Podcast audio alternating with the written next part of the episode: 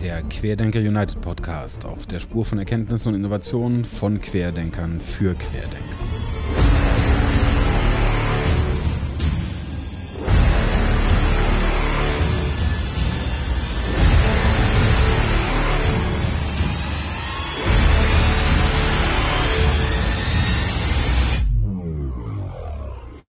Michael, einen wundervollen guten Abend. Schön, dass du da bist. Ja, Dankeschön. Schön hier, schön hier zu sein. Ja, jetzt muss man der, der Vollständigkeit halber sagen, wir haben gerade schon eine Viertelstunde geredet und dann ist uns aufgefallen, dass, oder mir zumindest, dass ich vergessen hatte, auf Aufnahme zu stellen. Ja. Äh, ja. Das war die Probe. Ja. Mhm. Jetzt äh, vermute, wir wiederholen gleich nicht unsere Suche nach One Pentium 2 und 3. nee, wahrscheinlich hat es auch ein paar gelangweilt, weiß ich nicht. Ja, alles gut. Außer die Gamer und die äh, Nerds. Ja. Wunderbar, dann fangen wir nochmal an. Also, wie bist du zu dem geworden, der du heute bist? Ja, also, ähm, fast forward. ähm, ja, ähm, hatte ich, hatte ich schon gesagt. Hm. Ähm, ja, viel, an die, also viel anecken, viel in Frage stellen viel suchen, mh, hm, Probleme haben oder äh, ich sag mal, was Problem haben, nicht wissen, wie man sich Orientierung besorgt, äh, weil man es halt auch nie äh, beigebracht bekommen hat oder vorgelebt bekommen hat.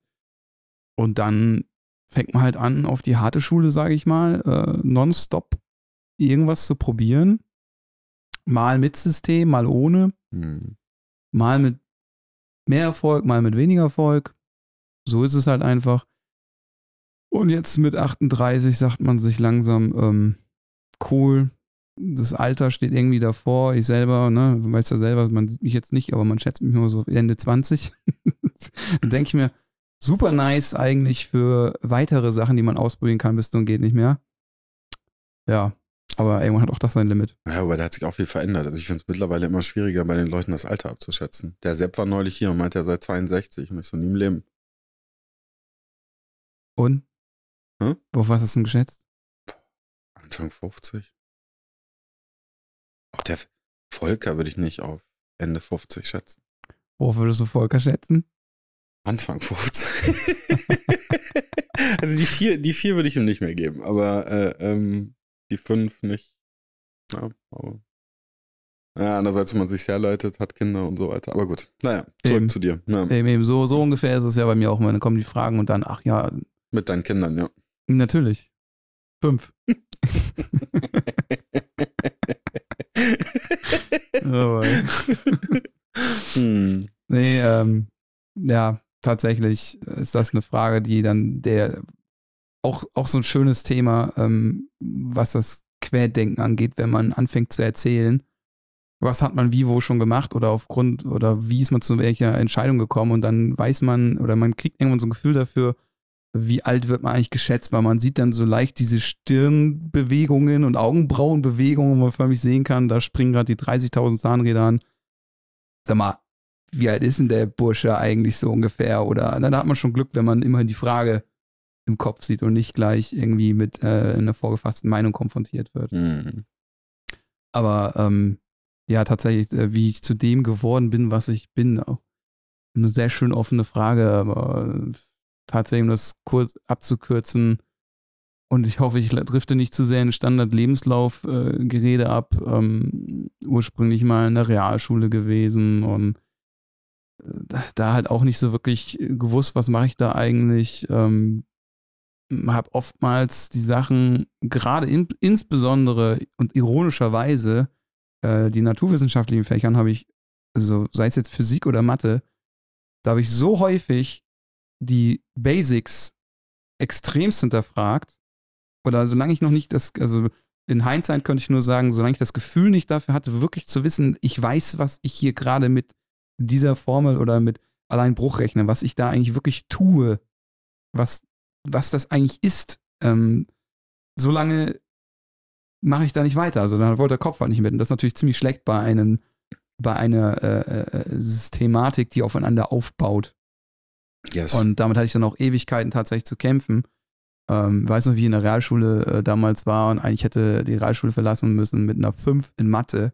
Hm. Ich gesagt habe, so, wer mich heute kennt, der weiß, wie bitte? ja. wenn quasi äh, Raumfahrt so ein Hobby ist und alles Mögliche, was in dem Bereich Neurologie stattfindet.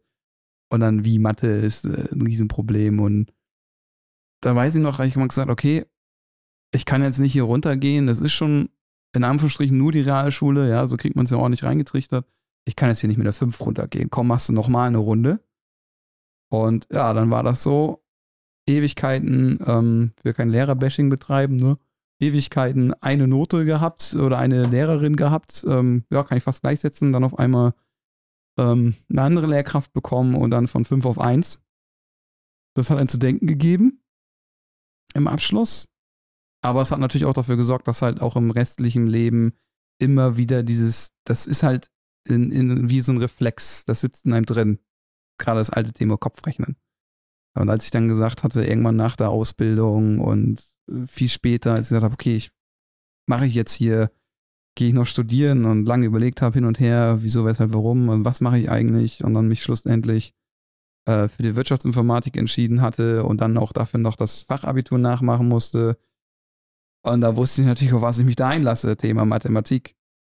Was ich dann aber sehr, sehr gut äh, gemeistert habe. Nur das ist wirklich, äh, wo man merkt, ja, so kann man von klein auf konditioniert werden und muss immer mal wieder sich diesen Urkonditionen stellen. Thema Mathematik als Beispiel. Ja, wenn wir jetzt mal nicht in Richtung Glaubenssätze gehen, wobei sie da natürlich auch sich ordentlich formen können. Und dann halt einiges probiert, ne, und da im Studium schon parallel angefangen, mich sehr viel mit dem Thema Persönlichkeitsentwicklung zu beschäftigen. Also eigentlich schon davor, weil ich hatte ja erst angefangen mit 27, 28, habe ich erst angefangen zu studieren. Und dann, das ging ziemlich parallel, ne? Mein, mein Informatikinteresse, was ungebrochen war, wahrscheinlich auch durchs Großwerden, äh, mit einem Vater, der als äh, ehemaliger Hauptschüler irgendwann mal gesagt hat, äh, er hat ja hier zwei Münder zu füttern. Ähm, wo gibt's Geld? Ich gehe mal in die DV und dann da recht erfolgreich war, aber so wurde ich von klein auf konfrontiert mit Mainframe, mit COBOL-Programmierung und äh, dann aber auch den Spruch irgendwann mal mit zwölf Jahren bekommen, Sohn, geh niemals in die IT. Ja, hat super geklappt. Weil, ne, wenn man keine Orientierung hat, was macht man dann? Ja, der Vater hier, Alpha-Tier, da macht man doch mal genau das, was er im Prinzip gemacht hat.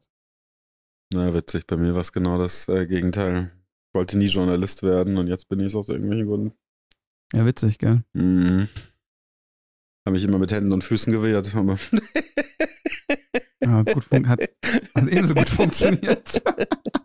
ja, ich habe äh, so eine Liebe zur Sprache. Ich mag einfach Sprache. Ja, das kann ich mal nachvollziehen. Ich könnte auch, also regelmäßig auch ähm, jedes Flirten mit irgendeiner Frau ist sofort zum Scheitern vergeben, wenn sie Wortwitz nicht versteht. Oh ja. Das ist so deprimierend. Dann denkst du, hey, die ist echt nett. Und dann machst du irgendeinen nicht sonderlich komplizierten. Was, ja, ja, vor allem das, wenn, das, wenn er zurückkommt, kapiere ich nicht. Dann ist in dem Moment so, ja.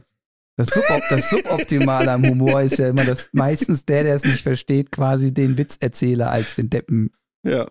Ein bisschen hinstellt. Und man weiß einfach, nee, da fehlt einfach gerade diese Prise von Humor. Ja. ja, oder Slapstick oder was weiß ich. Also genau. Also irgendwie dieses. Äh also ich sage mal, mein, mein Lieblingshumor oder ich lehne mich aus dem Fenster da an der Stelle und sage, die Königsdisziplin des Humors ist Situationskomik. Und das haben halt nun mal die Simpsons mit dem, ja, mit dem wohl gebildesten Writer-Staff ever. Man Conan O'Brien und you name it, der ganze Saturday Night Live Haufen kommt ja aus dieser Simpson-Ecke. Und, ne, also in Harvard, Stanford, alle möglichen Alumni da drin gewesen. Ja. Und die haben halt einfach mit, mit Groening und Simpsons diesen, diesen Situationskomik-Humor und mit Futurama vor allem dann mit Bender und ja, Death by Snoo Snoo. Ja, Wer es kennt. Shut up and grab a cactus. Ja. Und ironisch, witzigerweise ist doch genau das der Humor, der die, der diese Internet-Komik am meisten geprägt hat. Ja, ich finde das immer ganz faszinierend, gerade bei so Humor oder solchen Geschichten. Ähm, ich weiß, die meisten Leute achten immer drauf, ob das jetzt ein Frau, ein Mann, ein Weißer, ein Schwarzer, ein irgendwas ist. Und ich sitze immer da und denke mir, nee, du merkst eigentlich an einem Humor, wo jemand herkommt. Ähm, Und dann ist sofort eine Verbindung da. Und mir ist das, also wir haben vorher über Nine Gag viel gesprochen. Ähm, da sitzt ja die ganze Welt drin und es ist ein und derselbe Humor und er muss nur die Humor, äh, die, die Zuhörer vielleicht abholen. Nine Gag ist so eine, ist ein, ein Messageboard für, für, für Aktienkurse. genau. Für Menschen mit ähm, äh, schwarzem Humor. Ja, ja, äh, mit, für, für, für Geeks und Nerds aus aller Herren äh, Länder. Das ist, äh, da treibt es alle zusammen und das ist da, wo die Meme-Kultur quasi, also auch eine der großen Meme-Kulturtreiber. Tatsächlich. Und alle haben diese Art von Humor. Ja, und du merkst nur ja. bisweilen an dem, was ein Text dahinter steht, dass es kein Englisch Native ist. Und nee. Weil du denkst so, so ja, aber ja, bis ah, Man of Culture. Ja. ja. Und, und siehe da, schon entwickelt sich eine komplett neue eigene Sprache. Ja, und das finde ich halt, das, also das äh, denke ich mir auch oft, wenn ich dann Politik oder ähnliches höre und denke, nee, glaube, wir, wir gehen da irgendwie an der Realität von Menschen vorbei, weil äh, soziale Milieus ganz anders äh, gestrickt sind, als man das vermutet. Aber Meinst du, wie sie entstehen oder wie meinst du das jetzt? nee, Kontext? es heißt dann halt, das sind die Arbeiter oder das sind die äh, klassische, wirklich alte soziale Milieu-Studien. Ja. Ähm, nur mittlerweile, also du hast ja auch auf 9gag, da hast du bisweilen posten ja dann auch Leute aus ihrem eigenen Leben. Oder wenn sie mal, wenn sie es geschafft haben, dass sie jemanden gefunden haben, der, der sie heiraten möchte. Also der Grundgag mm, ist ja, das sind alles Jungfrauen. aber, aber, gleichzeitig wissen sie, das ist gar nicht so. Es nee. ist halt der Humor. Ja, aber in dem Moment, wo sie es posten, da siehst du dann den, den äh, ähm, Feuerwehrmann aus, aus Finnland, genauso mhm. wie den, den Techie aus Taiwan. Ähm, querbeet, aber die verbindet einen Humor. Und ich bin mir ziemlich sicher, wenn die, aber Gamer ist ja genau das Gleiche. Wenn ja, dann, absolut wenn du dann die Geschichten manchmal hast, wo sich Leute treffen aus komplett unterschiedlichen äh, sozialen Schichten, die aber über so ein Spiel zusammengekommen sind und Leidenschaften sich dann brillant verstehen und der eine ist vielleicht Multimillionär und der andere ist, hat kein Geld, aber es ist keine Hürde dazwischen, kein Neid, kein. Mm, man weiß es meistens gar nicht. Nee, interessiert einen meistens auch nicht. Richtig. Also ich habe auch, bin ja auch in so einem, in ein paar Games drin. Ich weiß, was die machen, ich weiß, wo sie herkommen, aber man fühlt sich irgendwie verbunden, ohne dass man sich jetzt. Also die Gamer-Kultur ist sowieso für mich das, ich meine, klar, seit, keine Ahnung, mit dem NES 92, 93 angefangen. Und mit, ich weiß nicht, als PlayStation 1 ähm, gerade ein Jahr draußen war, da gab's, da war das Nintendo 64 noch in der Mache. Da war ich wie alt? Das war, boah, 95 oder 96 müsste es gewesen sein. Also so äh, 13 Jahre rum war ich da alt. Und da weiß ich noch, wie ich damals schon mit, muss mal gucken, ich glaube 96 kam das N64. Nee, ich bin gerade am überlegen, weil ich habe äh, ich hab nie die, die NES-Zeit mitgemacht. Ich war immer PC. Nee, ich war, mein Vater hat tatsächlich immer gesagt, er schämt sich für seine Kinder, seine Söhne, weil alle anderen Söhne in der Firma haben alle PCs und wir haben nur Konsolen. Ja. Und dann haben wir mit, äh, mit zur Konfirmation habe ich mal meinen ersten richtigen einen Rechner bekommen und dann fingen die, ja, dann war quasi kein Halten mehr. Ja, ich habe gerade überlegt, meine, also meine Games der Jugend waren natürlich so Sachen wie Monkey Island. Ja, klar, von mir aber auch. Also, aber wir hatten ja einen Rechner, ne, durch den Vater halt.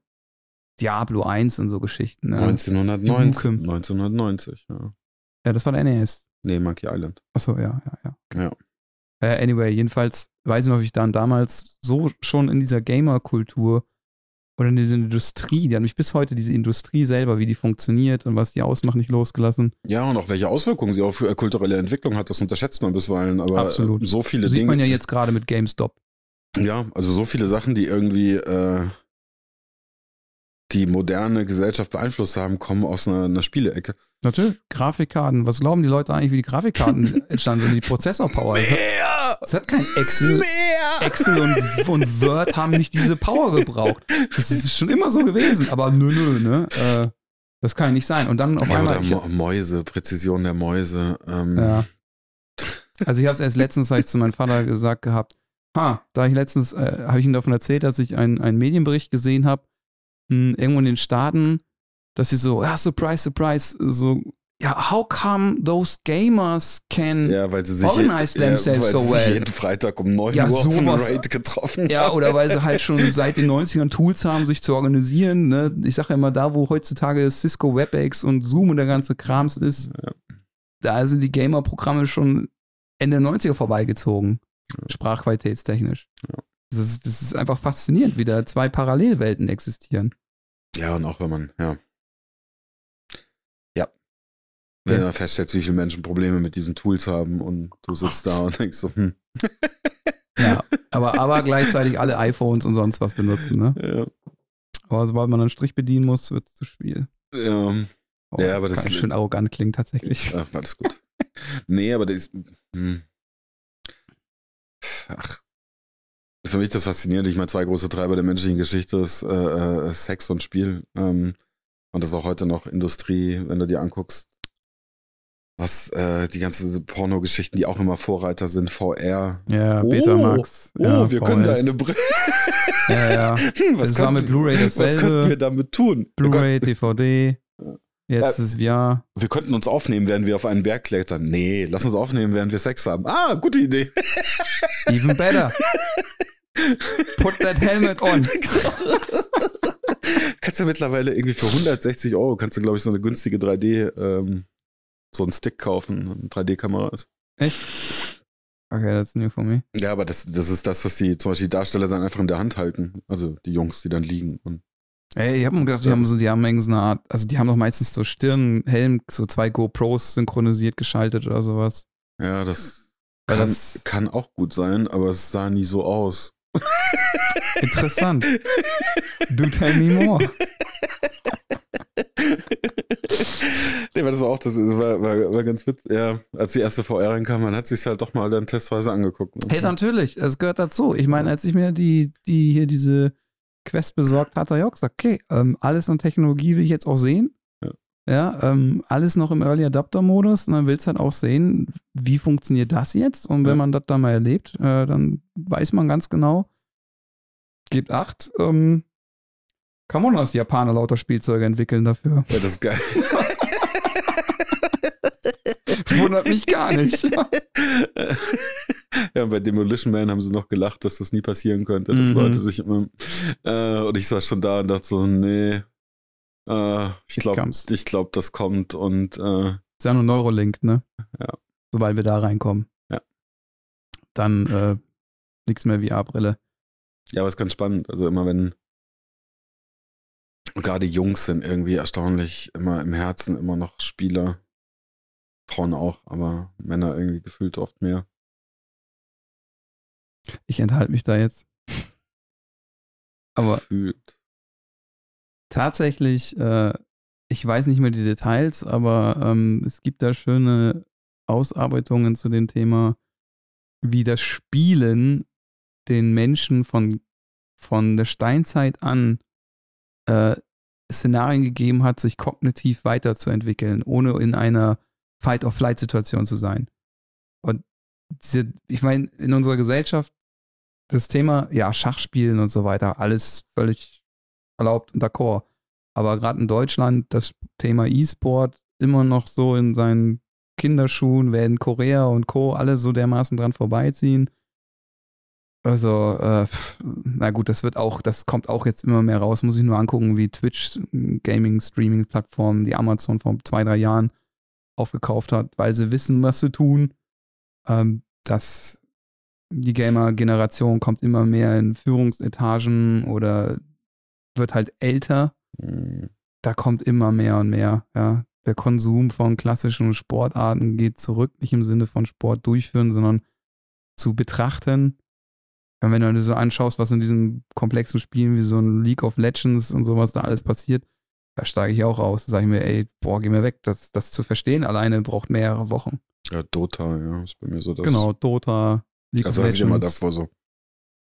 Ja, Okay, genau. ich What? habe Command Conquer gezockt bis zum Abschwinken. ja, und das aber, ist simpel. Klick, klick. aber, Hm. Rechtsklick. Okay, Sir. Ja. Gibt es Moving. Genau. Und dann kurz mit dem Mammut, einfach 30 Mammutpanzer bauen und einmal drüber rollen. Ja. Genau, ja. Ja, ja. Bis dahin einfach Defense. Ja.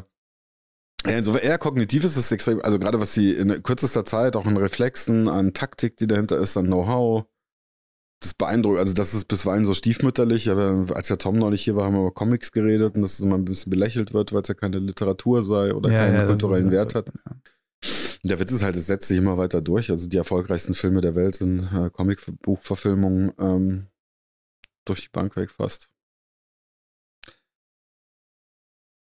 Doch, Marvel sind mittlerweile, glaube ich, die erfolgreichsten. Ja, auch, wenn die Marvel-Serie noch oben drauf setzt, dann sowieso. Ja. Und da kann man ja auch mal überlegen, dass ein ganzes Filmstudio mit was ich wie viel Job-Arbeitsplätzen ja. gesichert wurde, weil wegen Blade, ne? Top wenn, 20 sind 13 drunter, wenn ich es gerade richtig im Kopf habe. Oh, ja. Kann locker sein.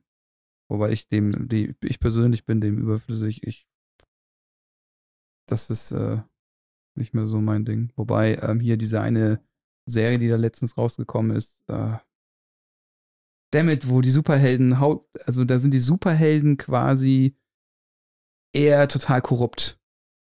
Die geben sich Verkaufe, da gibt es ein ganzes ein Unternehmen hinten dran, was diese Superhelden quasi mit PR und Marketing ausstattet und eigentlich so eine Art klassisches Superman-Image und so weiter aufbaut, aber eigentlich sind die extremst korrupt.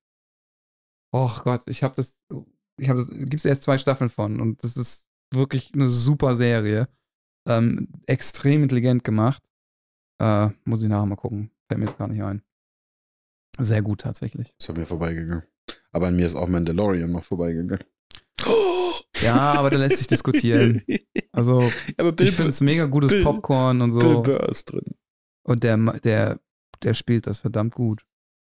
Also er äh, spielt extrem Bill gut. Burr, Bill Burr hat neulich irgendwann, äh, oder neulich, schon eine Weile her bei Conan, hat er mal gesagt, ja, er spielt eigentlich immer sich selbst. Das kaufe ich ihm nicht ab im Mandalorian. Das ist einfach zu gut. Dann ist ja auch direkt ein Meme draus geworden. Das ging an mir vorbei. Ja, da sitzt er am Tisch, irgendjemand gegenüber. Also das Meme ist im Endeffekt, äh, irgendeiner sagt äh, was völlig Beklopptes.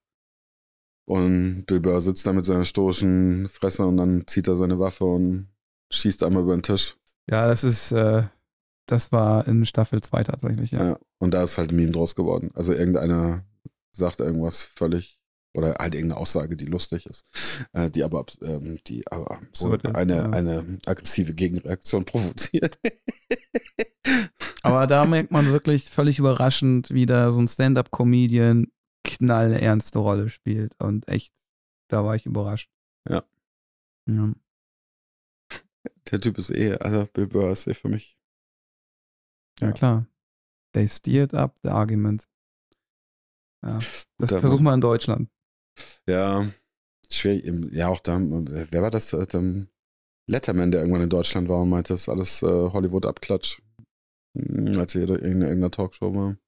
Conan O'Brien, ich war immer war bei Harald Schmidt. Vor ja, Ewigkeiten so hat er gemeint, ja genau, das muss ja. das sein, weil da hat er gemeint gehabt, das ganze Harald Schmidt-Studio, ich meine, klar, da hat der Harald ja auch nie da jetzt einen Hehl draus gemacht, aber er hat gemeint, er kam sich vor, als ob er wieder bei Letterman ins Studio mhm. reinkommt.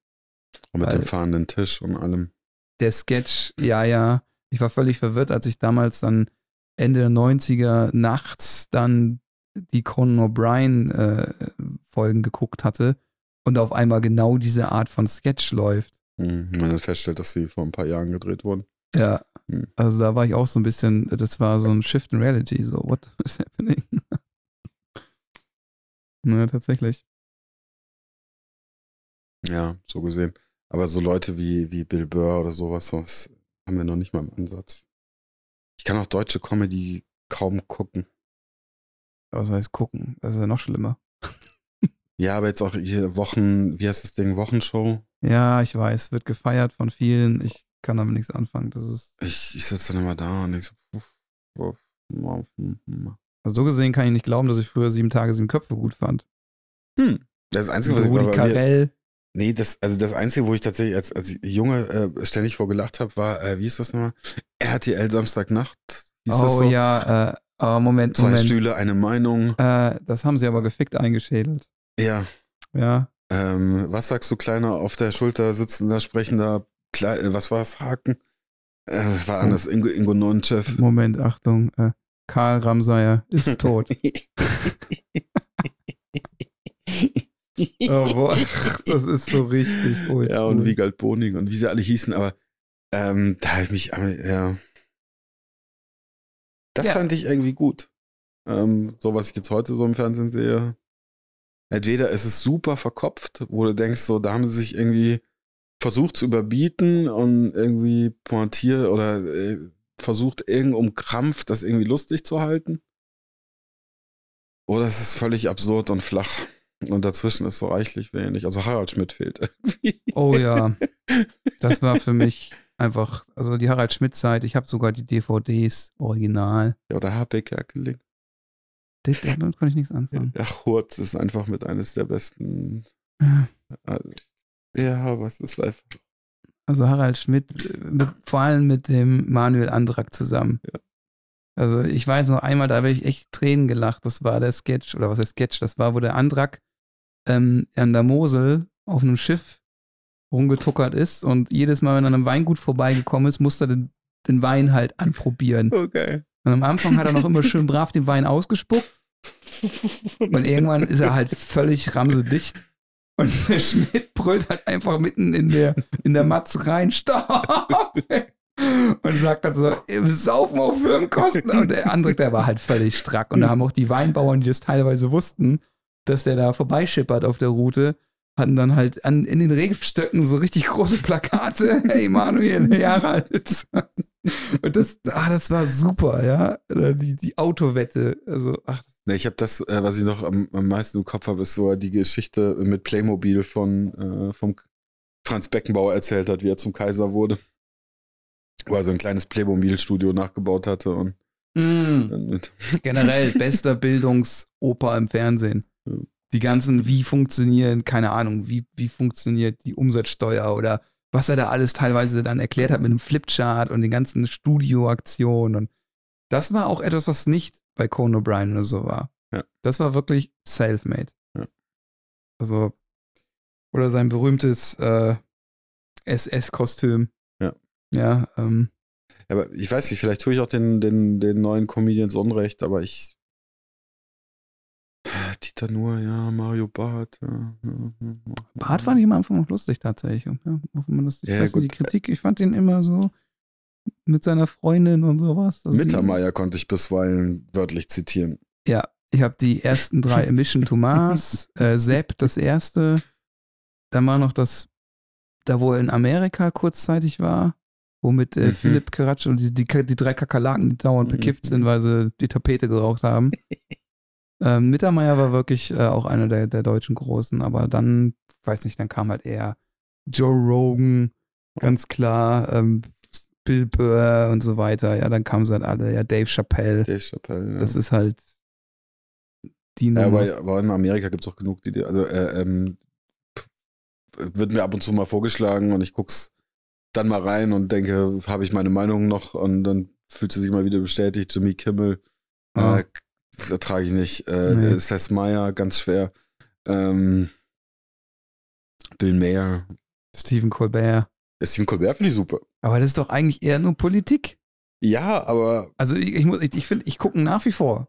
Also jeden Tag hau, hau ich mir die Schnipsel rein, ne? äh, Aber ähm, also trotz Wobei- mittlerweile Trump ist weg und schon. Puh, also mein Held, aber immer noch, ähm, aber auch schon lange bevor Trump und so ist John Oliver. Ja, okay, aber das Da ist vergeht- eine eigene Nummer. Ja. Da vergeht kein, also jeden Montag früh gucke ich, weil da ist ein kurzen Zeitfenster, ist die ganze Folge auf YouTube. So eine Stunde circa. Und dann wird es runtergekürzt auf das Hauptthema und die. Ach so, echt? Und Wusste deswegen immer montags. ne, Und jetzt äh, nächstes Wochenende geht's, kommt, nee, übernächstes ist, äh, geht's wieder los. Ich bin schon gar nicht mehr gewohnt, eine Show komplett am Stück zu gucken. Die halbe Genau, Stunde. YouTube-Schnipsel. Die halbe Stunde. Aber das ist so ein brillanter Geist. Irre. Und ein sehr gutes Schreibteam. Gut, ich meine damit ja auch nicht, dass man, dass es viel Zeit kostet, sondern tatsächlich so verkorkst ist man schon, weil Ja, also ich zumindest nur noch, Schnipsel nur noch Schnipsel, Schnipsel, Schnipsel. Ja. Das ist, äh, und dann guckst du doch wieder, keine Ahnung, zehn Schnipsel. Ja, das Faszinierende bei John Oliver finde ich, und da gibt es ja mittlerweile auch eine ganze Reihe Untersuchungen drunter, dass wenn der ein Thema aufbereitet, sich danach bisweilen Politik verändert. Weil Leute vor dem Fernseher sitzen, die politischen Einfluss haben und sagen, ah, wenn du es so darstellst, dann sind wir echt blöd. Oh Gott. Und dann gibt's, wie heißt das nochmal, die Lex John oder so, also die, die John Oliver Gesetze. Da gab es einen Fachterminus, ich habe immer nicht mehr im Kopf. Das war, äh, wenn er dann so Dinge über, äh, ich meine, eine seiner ersten Folgen war über die Todesstrafe. Äh, wo, dacht, wo er dann noch zum Spaß meinte, so, hey, so ein ernstes Thema. Ich habe noch gar nicht entschieden, ob ich diese Show hier mag. Bist du dir sicher? und dann hat das super. Ach, ja, ja, ja, und, gleich mal direkt gesprengt, genau, ja, ja. Und dann hat er damit angefangen und dann ähm, jetzt sein, sein Outro zur 2020er zum Ende war der Hammer. Er hat er irgendwie mit Adam Driver, hat er die ganze Season über, dass ich äh, hat er die ganze, äh, eigentlich im Grunde in jeder Moderation war, irgendwann kam Adam Driver vor und meinte, du kannst mit mir machen, was du willst, bind mich am Bett fest. so voll übersexualisiert gespielt. Und dann war echt in der letzten Staffel hat sich dann Adam Driver, haben sie per Zoom zugeschaltet. und er so, John, du hast ernste Probleme. Wirklich. und dann, ja, ich höre ja auf, Adam, es tut mir leid, ich weiß auch nicht, was mit mir los war. Und ähm, dann geht's über 2020, die die letzte Szene ist, wo er aus dem Steinbruch rausgeht, hinter ihm aus, äh, aus äh, so, so Sperrholz gebaut, eine Riesen 2020, die da dann die Luft sprengt.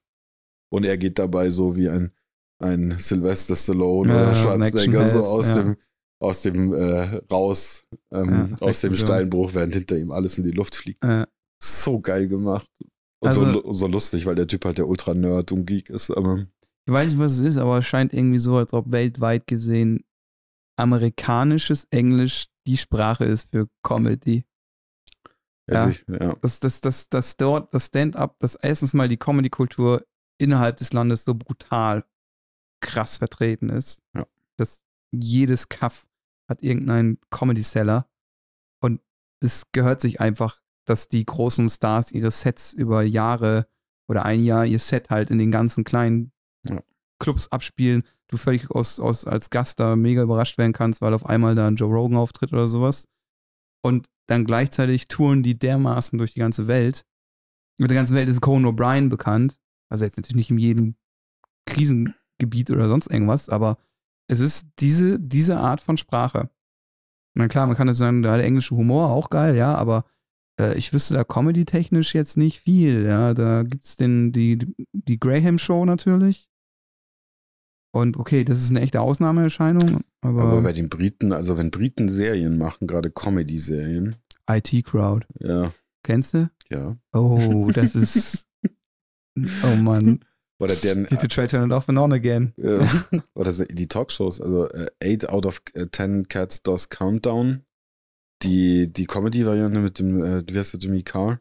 Hm. Kann mich wegschmeißen vor Lachen. Also da gibt es bisweilen wenn die da miteinander interagieren äh, und mit so diesem geilen britischen Akzent, kann mich bisweilen wegschmeißen. Die haben so einen geilen, trockenen Humor. Ist echt schade, dass sie aus der EU ausgeschieden Ja, kommt schon. Hm. Jetzt ist die Frage, äh, wann sie wiederkommen. Wäre schon spannend zu wissen, ob irgendwie ähm, sprachtechnisch, weil vorhin beim Thema Sprache waren, ähm, ob jetzt was dafür zuständig ist, quasi, dass da der Humor so geprägt ist. Ja, die Deutschen sind nicht bekannt für Humor in der Welt. Last time I've checked. Nee, eher für Angst. Ja, oder Schmetterling, Krankenwagen. Franz, bring Sie Flammenwerfer. Flammenwerfer. ja. Franz, bringen Sie Flammenwerfer. Ja, da sind wir wieder bei der Meme-Kultur. das Geilste bei den Memes ist eigentlich, dass die Kommentare auf, die, auf den. Memes ja, Kommentarkultur, und das schwappt dann ja auf YouTube über und so weiter. Ja, wenn du dann da sitzt und dann wird irgendein komisches, grässliches Viech, was sie irgendwo entdeckt haben, gepostet. Und du gehst erstmal in die Kommentare. Und dann Flamme, Franz, bring die Flammenwerfer. und das Geilste ist, wo ich mich weggeschossen habe, einfach die letzten Tage. Ich weiß, das hat sich angebahnt, dass wir darüber reden, aber Godzilla gegen King Kong wie sie das verarbeitet haben, mhm. das ist so geil. Echt. Und das ist. Äh. Und dann so ein Affe da sitzt im Zoo. Hey, ich habe nichts gegen guten Showdown, aber das ist, das ist ein Kernreaktor auf zwei Beinen, der, der Plasma, Plasma schießt. Ja. ja, genau. Das ist echt, da, da, die, die Kommentare sind das eigene Kino. Und das ist wie so eine Art, äh, wie nennt man das? Ähm, Together Monkey Strong. Es ist wie so ein Schwarmbewusstsein. Ja. Die wissen ganz genau, wie das, wie das Vokabular zu sein hat, Ja. was man spricht und wenn es einer macht. Ne, Ich hatte das vor mit dem PvP-Server da mit Brasilien und äh, der Autoverkehr. Da, da, du liest das und schießt dich einfach weg. Ja. ja? Und es trifft, ey, keine Ahnung, wenn man den Humor hat, dann kommt man eigentlich nicht dran vorbei. Wer nicht hat, tut mir leid. Warte, aber das mit, mit Godzilla gegen Kong, das ist so geil gemacht, weil es kommt eins nach dem nächsten. Irgendwie Together, Monkey, Strong. Und dann, und dann auf der eine oder diese eine, wo du links hast, Gründe, warum Godzilla den Kampf gewinnt. Und dann Schriftgröße 4, irgendwie so drei DIN A4 Blätter gefüllt. Und dann rechts bei Kong, er hat ein Schwert. nee, nee, da kommt so ein Affengesicht und dann so, Monkey. Ach Gott. ich kann mich so. Oh Mann. Es ist so geil. Aber das, ja. Dann habe ich den Trailer gesehen und dachte so, hm. Ja, weiß nicht, also mich hat das überhaupt nicht gerührt da. Also ich bin eh nicht so der, der pure Actionfilm-Fan, aber das war trotzdem so. Nein, Mann, das eine, das eine ist ein Ding, was regeneriert, wenn man neben ihm Atombomben zündet. Und Ja. das andere ist ein Affe. Also wie sie das rein, wie sie das machen wollen. Das ist so, wie als der Tommy ankam und meinte, ja, hier habe ich einen Comic mitgebracht, Ali gegen Superman. Ich so, hm. ich so, nee, ist klar. Hm.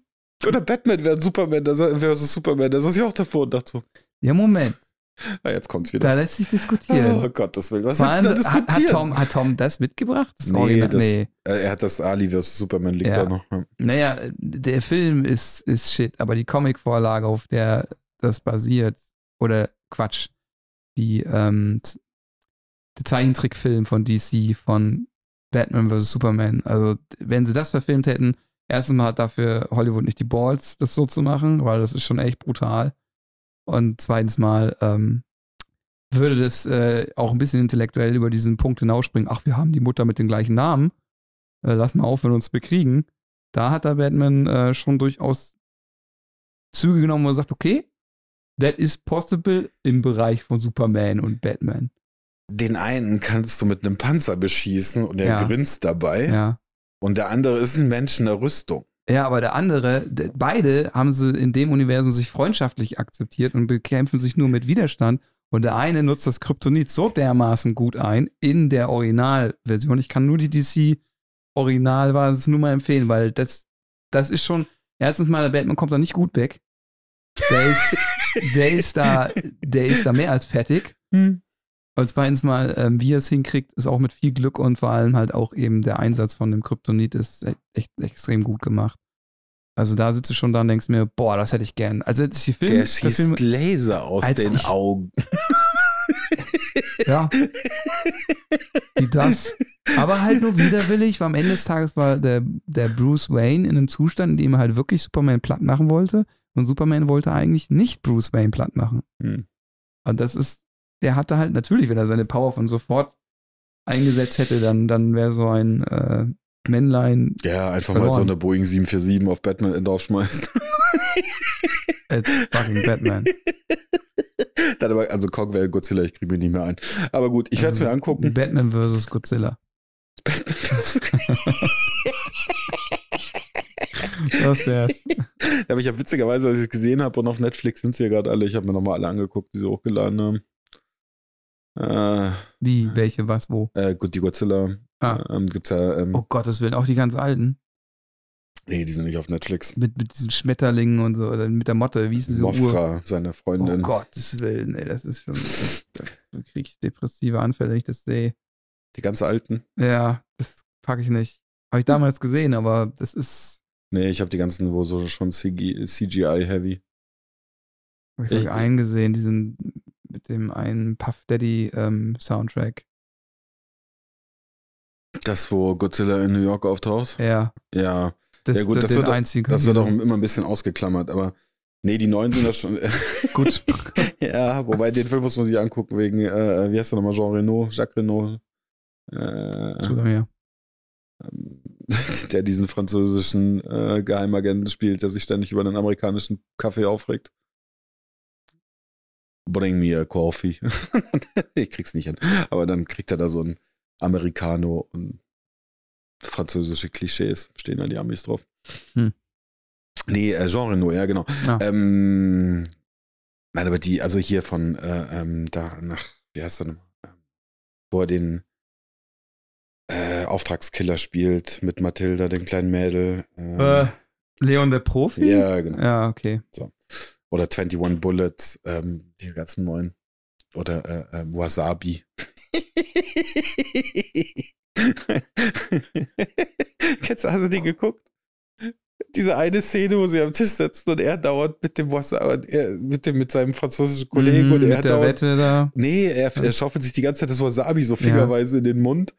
Und der andere denkt sich so, ist die ganze Zeit völlig irritiert, dass bei ihm nichts passiert, während der so Wasabi irgendwie sich reinschaufelt. Und dann probiert er selber mal einen Finger und kriegt halt Schnappatmung, kann nicht mehr reden, ist kurz vorm Umfallen. Ja, wenn man es nicht kennt, dann ja, schöne Szene. good luck. Ja. Nein, also die neuen Godzilla-Filme, zum einen, es gibt, äh, wie viel gibt es mittlerweile? Ich, um die 30 im Franchise. What? Ja. Boah. Und 13 Kong-Filme, glaube ich, im Franchise. Ja, guck mal, Godzilla One. Ja. Ja, aber die neuen sind gar nicht, gar nicht so verkehrt. Da ist auch, ähm, ach, ich und Namen immer Breaking Bad, wie heißt er nochmal? Cranston? Ich und Namen brauchst du mich gar nicht erst fragen. Ja. Das ist, Also Malcolm in, the Middle, Mal- Malcolm in the Middle, der Vater, ähm, spielt in einem mit als Wissenschaftler, der, dessen Frau stirbt, weil ähm, irgendeines von diesen, äh, von den Monstern in der Nähe des Kernreaktors genistet hat, weil hat Atomenergie. Und das klingt jetzt vertraut. Ja.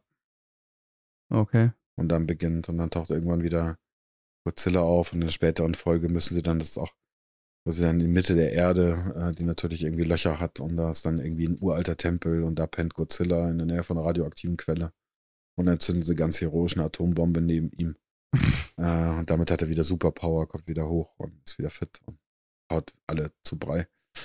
Ähm, ja, also wie auch immer. Dieses Viech, das von Atombomben profitiert und sich da pudelwohl fühlt, tritt gegen einen Affen an, der einen Stock hat. Das kann spannend werden. Mhm, David gegen Goliath. mhm. ja, auf jeden Fall haben sie gut verarbeitet.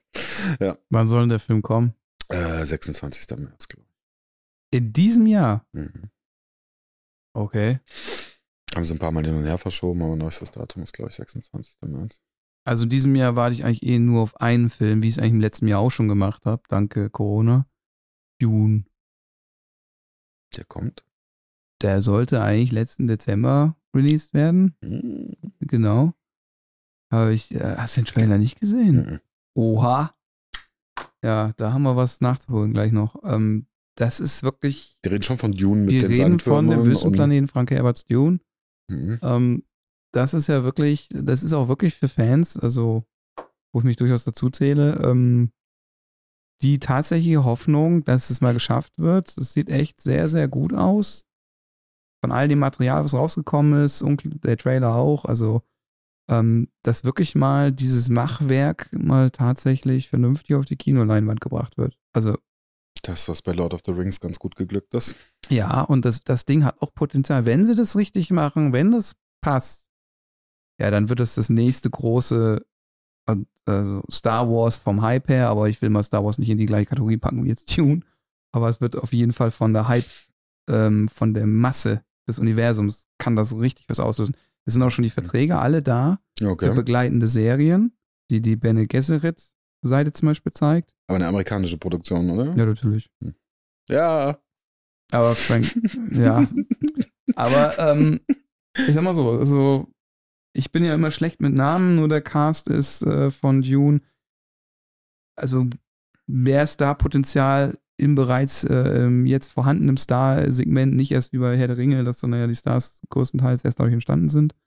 Größtenteils wohlgemerkt. Ich bin mir bewusst, dass da ein paar Stars dabei waren, die man schon vorher kannte. Ähm, dass bei Dune von Anfang an das ziemlich heftig ist und auch nicht nur einfach Name-Dropping ist tatsächlich. Hm. Also der Trailer ist schon sehr episch. Musik, Wahnsinn. Und es ist quasi leider so Buch 1 von dem ursprünglichen Buch 1, ne? Also es ist nicht das komplette Buch 1. Hans Zimmer hat die Musik. Ja. Also ich habe jetzt, ich meine, es hat seinen Grund, dass Ted äh, zum Beispiel, Ted Ed hat einen Clip draußen, Why You Should Read Dune. Jason Momoa, okay. Ja. Oscar Isaac. Dave Bautista, jawohl. Josh Brolin, ah. Ja, und als ich den Trailer gesehen habe, dachte ich mir, als ich den Bubi gesehen habe, der halt äh, den Paul spielt, ach ja, guck mal, könnte ich ja sein, wenn ich noch ein bisschen blassere Haut habe. Ganz dezent. Das dachte So. ich mir, hey. Josh Brolin ist äh, Thanos. Ja, den, mit dem habe ich mich jetzt nicht verglichen. Nee, aber lustig, äh, weil ich habe das erst, äh, ich habe da überhaupt nicht so drauf geachtet, bis ich neulich mal per Zufall ähm, mir Gedanken zu Masken gemacht habe, was man da alles wohl machen kann und dann äh, Thanos mir angeguckt habe, wie sie das aufgenommen haben und äh, Mhm. wie viele Punkte der im Gesicht hatte und wie Mhm. jede Emotion und Hm. dass sie drei, 23 sind, glaube ich, Schichten in den Augen drin haben. Ja, gut, die waren ja auch echt, echt gut von Thanos gemacht. War ja schon Und das, Light, und das Lighting, also die, die Beleuchtung und alles. Und das ist schon krass mittlerweile. Und wir sitzen bisweilen da. Ich weiß noch, wie äh, ähm, so Sachen wie Monkey Island oder so wo vorher waren, wenn dann so eine Grafik kam und dann so, oh, ist das Oh, geil. Mann, ja. Oder Leisure Suit, Suit Larry, Ähm, wo du da saßt und dachtest so, boah, ho, ho.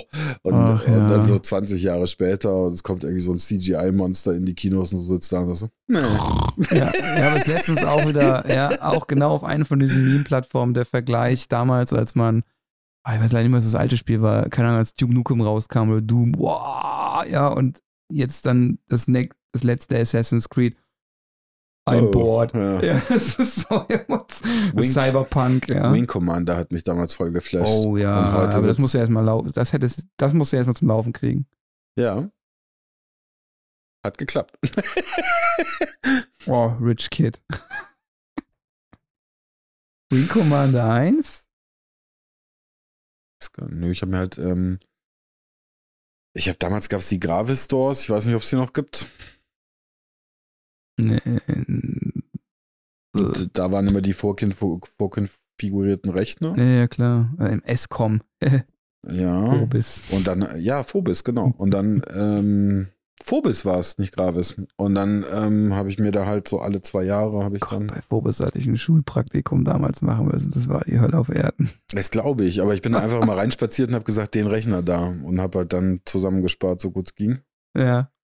Aber wenn ich mir angucke, damals weil, waren wir so geflasht, auch noch mit den alten Röhrenbildschirmen und heute hast du irgendwie so eine, Kartonenstrahl, Kanonen. ja, und heute hast du eine VR-Brille auf und fliegst dann äh, und, äh, fliegst in 3D durch das Ding und denkst so, wow, nice. Aber diesen, dieses Erlebnis damals, das das überhaupt, das kann man gar nicht so richtig beschreiben. Nee. Das ist, Die Sprünge waren halt so krass. Und das ist jetzt auch wieder erstaunlich, ähm, wenn ich mich, oder was ist erstaunlich, wenn, ich frage mich manchmal, wie es sein muss, wenn man aus der heutigen Generation, weil ich meine, wenn man das Gaming von Anfang an mitgemacht hat, also sprich seit Ende der 80er, diese gesamte Entwicklung mitzunehmen, das hat man ja so als solches nicht, weil welche, welche Technologie hat sich so schnell entwickelt in den letzten 50, äh, fünf Jahrzehnten oder sowas? ja, die auch so für die Masse interessant war. Ja. Genau, ja. Und also dann hast du das halt voll erlebt und jetzt sitzen da Anfang 20-Jährige, die haben da hier Call of Duty, AAA, ähm, es, kurzer Einwurf, ich finde es immer wieder interessant, wenn ich es Leuten erzählen muss, dass halt die Gaming-Industrie vom Umsatz her Hollywood schon, ich weiß nicht mehr, wie, wie, ums wie vielfache hinter sich gebracht hat, aber ja, ums, also ums Deutliche, die, die, die Entertainment-Industrie Platz 1 mit Abstand ist. Vom Umsatz her. Und ähm, Die Gaming-Industrie, ne? die Gaming-Industrie, ja, sorry, genau. Und da, wenn man sich anguckt, für so ein AAA-Game, wie viele hunderte von Programmierer da dran sitzen, also da kommt keine Hollywood-Produktion ran. Und dann kommt da so ein Call of Duty raus mit riesen Medien-Tamtam und dann zocken die das und wie selbstverständlich diese ganzen integrierten Systeme, die da alle mit dabei drinstecken, diese ganze Microtransaction. Ja, und wenn du es von Anfang an mitgemacht hast, also es staunst ab und Ja. zu. Ja, ich habe das ja, im letzten Jahr habe ich das ja mal ein bisschen nachgeholt.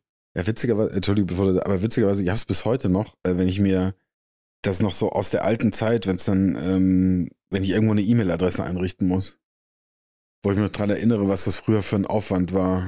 Und dann, das ist immer noch im Hinterkopf, so, oh, scheiße, E-Mail-Adresse einrichten. Und dann klickst du durch die modernen Systeme, machst zwei Klicks, alles läuft, auf jedem Gerät ist synchronisiert und du sitzt da so, Ja, ja, ja. ach scheiße, die Welt hat sich echt geändert, stimmt eigentlich.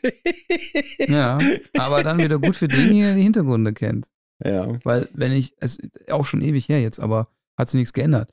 Ähm, dass, ich weiß noch, vor Ewigkeiten gab es noch eine Untersuchung in, in England, dass man ähm, festgestellt hat, dass komischerweise die IT-Kompetenz ähm, in den Kids gar nicht gestiegen ist, außer die Benutzung. Aber das Verständnis dafür, was passiert da eigentlich? Ich meine, jeder nutzt heutzutage so ein Smartphone. Aber die wenigsten kapieren eigentlich, was da passiert. Hm. Und ich war einer von denen, der von Anfang an so ein bisschen dagegen war, eigentlich gegen diese Entwicklung, weil ich einfach immer sage, das Problem ist, wenn man eine Technologie benutzt, von der man eigentlich gar nicht weiß, was steckt hinten dran, kann man gar nicht die Gefahren und Risiken ein, äh, einschätzen. Und schon haben wir so Effekte wie Datenschutz, äh, ist doch lame, will ich nicht wissen, habe ich keinen Bock, ich mach doch nichts, ich habe doch nichts verbergen. Und bewegt sich auf diesem Niveau einfach und weiß aber gar nicht, worum es geht.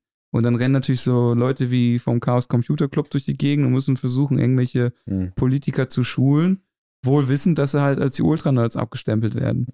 Nach wie vor. Ja, es ist, äh, ja, Das heißt in vielen Bereichen. Also ich dachte mir das auch, wo ich da jetzt mein, mein altes, äh, 15 Jahre geliebtes und gefahrenes Auto eingetauscht habe gegen so ein neues mit, ich habe alle Assistenzsysteme der Welt. äh, schaukelt dich in den Schlaf. Ja, also ich fahre die Strecke nach Rom dann öfters und als ich die erste Mal mit dem neuen Auto gefahren bin, dachte ich, ich überlebe das nicht, weil ich nach 30 Minuten, also mit meinem alten Astra hatte ich einfach noch 10 Stunden Todesangst, äh, wenn ich da runtergefahren bin. so das war einfach, wenn ich losgefahren bin, ich, äh, dadurch, dass ich rauche, musste das Fenster unten sein, Klimaanlage hatte schon lange den Geist aufgegeben. Ähm, Wichtige Arbeit. äh, ja, dann, ähm, als dann irgendwann die TÜV-Verlängerung anstand, habe ich rausgefunden, warum das Fahrverhalten so komisch ist, weil irgendwie die vorderen Federn gebrochen waren. Ähm, und die, die Stoßdämpfer auch noch zu einem Überfluss verstet mit der Karosserie. Ähm, und naja, das bin ich halt mit dem Ding da runtergejuckelt. Und dann kommt das neue Auto, es fährt mehr oder weniger von selbst, liest die Geschwindigkeit, passt die Geschwindigkeit an, hält die Spur, hält den Abstand vom Vordermann, äh, dein Sitz massiert dich und ey, ich bin nach einer halben Stunde, ich dachte fast. Und das ist ja noch harmlos. Ich meine, wenn du in eine Tesla einsteigst, der fährt da wirklich von alleine. Wenn es so weit ist, ne, dann ist ja wieder okay. Aber wenn du halt trotzdem fahren musst und du, du am Wegnippeln bist, Das ist so eine ganz komische Chimäre, ja. Weil Ja, du, ja, musst genau. schon, du musst schon da sein, aber im Grunde könntest du dabei auch E-Mails schreiben. So gefühlt. Aber ähm, gefühlt nur, ne? gefühlt, ja. Im Vergleich zum Tesla, wenn der fährt, der fährt ja wirklich autonom. Ja, äh, du, ähm, all the way, meiner Meinung nach. Ja, also so die, die iRobot-Vorstellung mit ich steige ins Auto ein, sag, wo ich hin will und mach die Augen zu. Ja, komisch, dass es nicht Audi wurde. ja, aber das, naja, gut. Andererseits, Tesla ist auch ein bisschen, also der, der Börsenwert ist definitiv überwert. Ja, klar, aber hey, Tesla am Ende des Tages ist es nur die Geldmachmaschine für SpaceX und Neuralink und Co. Äh, ärgere mich bis heute, dass ich nicht den Tesla-Stock damals geholt habe, klar. Elon Musk hat eine Firma, die Flammenwerfer produziert. Ja, ja. Du meinst, das wurde als Werbegag für Boring gemacht. Hm. Ja. Genau. Ich meine, er hat Boring, er hat SpaceX, er hat Neuralink, er hat ähm, Solar City, äh, Hyperloop ist auch noch in seinem Hyperloop. Ja, aber es ist, nicht, es ist ja nicht seine Firma. Also es ist ja, ja. es ist das, das Projekt quasi, ja. Aber dann war da noch irgendwas. Solar City wissen ja schon die wenigsten. Mhm. Und das ist auch das, was am schwersten anläuft. Boah, da war ich neulich auch mal, ja, da war ich so sauer, als diese, ähm, da war doch dieser, dieser schöne, wo er fast das, äh, wo das nur, äh, der Flug war perfekt, er hat die ganzen Veränderungen in der Luft geschafft, von waagerechten horizontal und hin und her und dann explodiert bei der Landung. Mhm. Und alle machen sich darüber lustig, dass die Rakete explodiert ist und ich sitze so, hast du die paar Minuten davor angeguckt, was das Ding gemacht hat? Willst du mich verkohlen? Ja. Weißt du, was das für eine Ingenieursleistung ist? Meinst du jetzt recently mit dem Ja. Spaceship, im Starship oder meinst du da? Ja. Ja. okay, ja, genau. Aber da haben das die meisten ja Gott sei Dank schon. Ja, nee, alle, alle Daten, die man brauchte, sind gesammelt. Ja, aber wie sich bisweilen, also auf dem Spiegel war ein Artikel, da wäre ich am liebsten nach Hamburg gefahren mit Brandbeschleuniger. Ähm, das war echt die Überschrift, ja, es explodiert. Ja, und das ist dann, wenn ein Grundschüler von Raumfahrt spricht. Äh, Und ich saß nur da ist und explodiert. irre.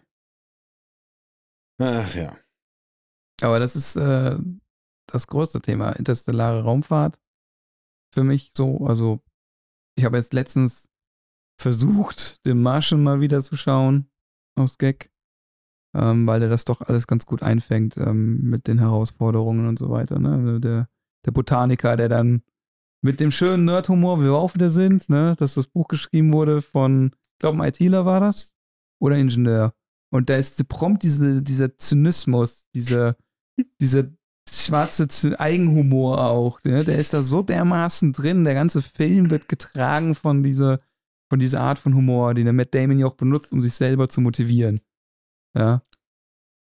Ja, aber das, also für mich das immer wieder, ja, bei den Filmen nur, ich bin immer wieder völlig fasziniert, weil diese Leute auch mit denen bisweilen das Glück hatte, zusammenzuarbeiten oder auch diese einzelnen Szenen kennenzulernen, die politisch inkorrekt sind, die, die einen echt schwarzen Humor haben, die mehr, die auf Fakten achten, ähm, die nicht sonderlich ideologiegetrieben sind, im Gegenteil.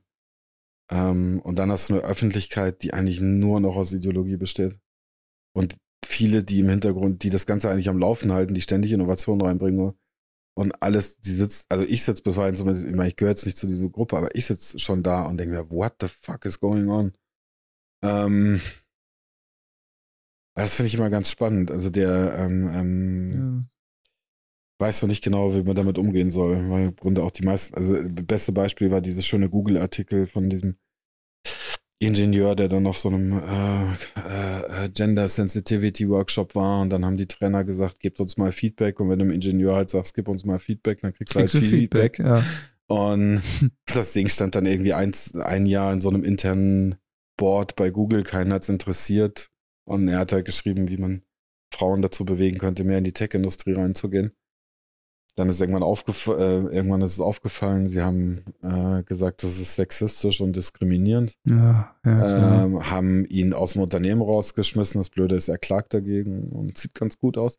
Und äh, eineinhalb Jahre später sitzt ein CEO und ich weiß gar nicht mehr, was war CHRO, ich weiß nicht mehr, welche Funktion noch daneben saß und wiederholen im Grunde genau das, was im Thesenpapier drin steht. Na, sowas aber. Und, und ich saß dann nur da und dachte so, das, ja, und wenn du dem Techie halt sagst, gib Feedback, kriegst du Feedback. Und nicht politisch korrektes Blub. Aber. Nein, das ist so das, äh, das Thema ähm, Freiheit äh, und Bildung. Ja, ja, aber auch tiefergehend. Also, dass du nicht mehr. Ich habe jetzt mit so das viel. Ich damit. Äh, du, musst, du, musst, du brauchst eine Symbiose zwischen, also das muss sich proportional entwickeln, beides. Und wenn halt du zu viel Freiheit hast, äh, Freiheit hast aber zu wenig Bildung, äh, was da alles in Schieflage kommt, das hat die Geschichte auch schon ein paar Mal gezeigt.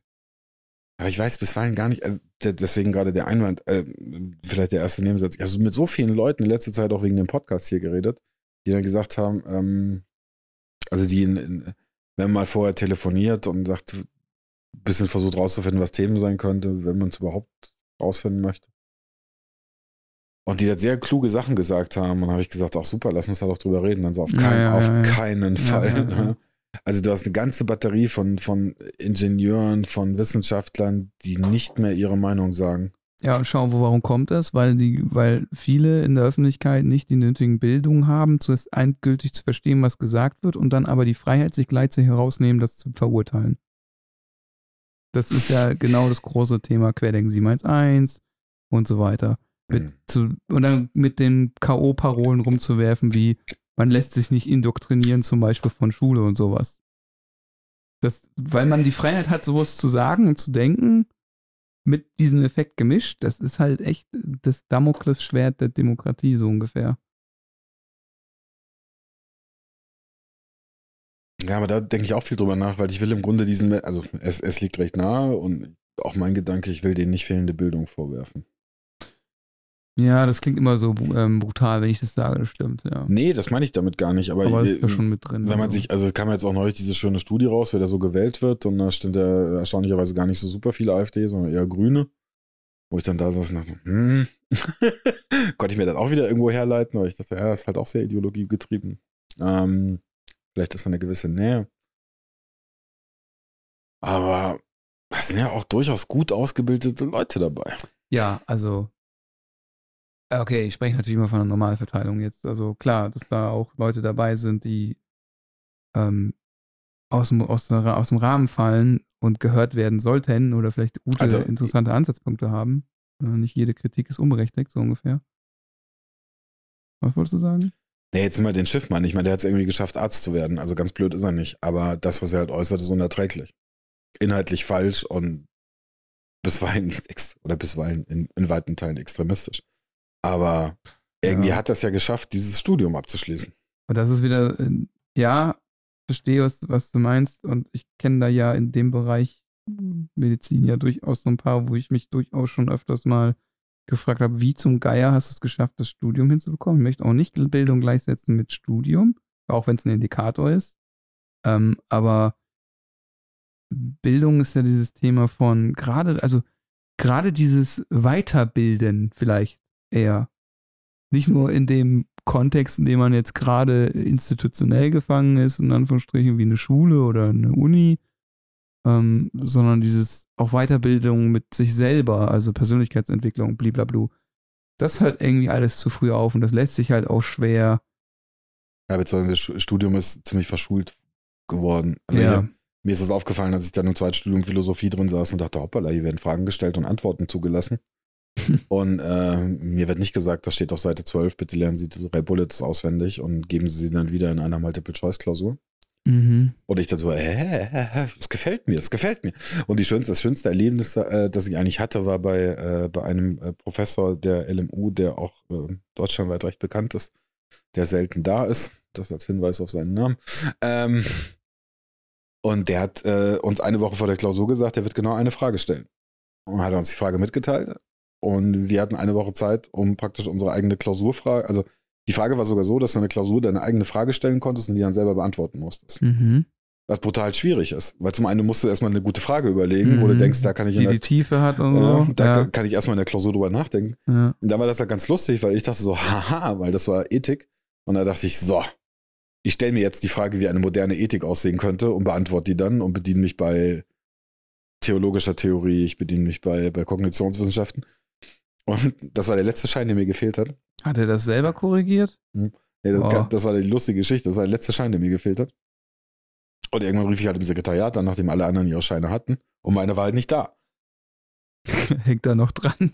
und dann saß ich da und dachte so, fuck. Und dann meinte die auch so geknallert am Telefon, also wenn der Schein hier in der Box nicht drin ist, dann haben sie nicht bestanden. Und ich so, oh, das wäre aber schlecht, da hängt mein Studium dran. Ähm, und dann irgendwie, weiß ich, das kann nicht sein, das kann nicht sein. Ich habe, also nicht bestanden kann nicht sein, weil das war zu fundiert, was ich da geschrieben hatte. Mhm. Deswegen und dachte ich, da muss irgendwo ein Fehler unterlaufen sein. Ein paar Tage später mal angerufen. Der meinte, ja, also wir haben ihn gefunden. Äh, ihre Klausur liegt noch auf dem Tisch und er wollte sich nochmal durchlesen, weil er einfach ganz gute Ideen da drin gefunden hat. Und ich so, oha. und dann dachte ich, ach cool, weil ich mir auch vorstellen konnte, dass ich bei dem äh, Promotionen äh, machen will. Aber dann habe ich mich mal vorgestellt und da war er nicht so nett zu mir. Und dann dachte ich so, naja, vielleicht nicht. Woran hing's? Also als ich vor der Tür gewartet hatte, da gerade irgendeine deutsche Politikerin, die mal Bildungsministerin war, zusammengeschrien, dass wenn sie einen Termin will, sie wieder anderen darum bitten muss, dass er, also mehr oder weniger, er hat die Position äh, vertreten, dass bei ihm Audienzen auch von Spitzenpolitikern angefragt werden müssen. War ziemlich geladen. Ich weiß ah, der Elfenbeinturm ist schon schön. Ja, ich weiß nicht, was davor war. Auf jeden Fall war er ziemlich geladen, als ich ins Gespräch reinging. Good auch, Timing. Und hatte auch nicht so richtig Bock mit mir zu reden. Ja, scheiße, ja. Das ist natürlich blöd. Und dann dachte ich so, ja, bei solchen Sachen hast du halt manchmal, es ist One-Shot. Ja, also. Mhm. Ja, schade, hätte ich echt gerne gemacht, aber kluger Mann. Und auch die Vorlesungen waren super. Also, Wahnsinn. Gibt so ein paar, an der LMU sind schon ein paar ganz gute Philosophen. Also, Studium general, ich war ja schon, ich hatte ja das Pech, weil ich erst mit 27, 28 studiert hatte, ähm, weil ich es vorhin gesagt habe, aber in Round One, ähm, dass ich äh, ja mit 27, 28 erst angefangen hatte mit dem Studium. Und da habe ich schon gemerkt, oh, ich, also ich musste ja einen Bachelor-Master machen. Mhm. Und da bin ich mit Affentempo auch, äh, also ich habe eigentlich nichts anderes gemacht. Also Zeit für irgendwie was anderes war überhaupt nicht. Also in der Wirtschaftsinformatik, wie ich es hatte, sowieso nicht. Ähm, und da habe ich eigentlich schon gemerkt, okay, also wenn man selber sich, da war ich jetzt schon ganz anders im Kopf mit Ende 20 und bin halt ganz anders an die Materie rangegangen.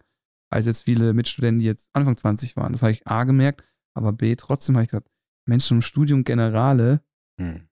was ich ja im Prinzip parallel mich eh immer antreibt, wenn man es so möchte. Hm.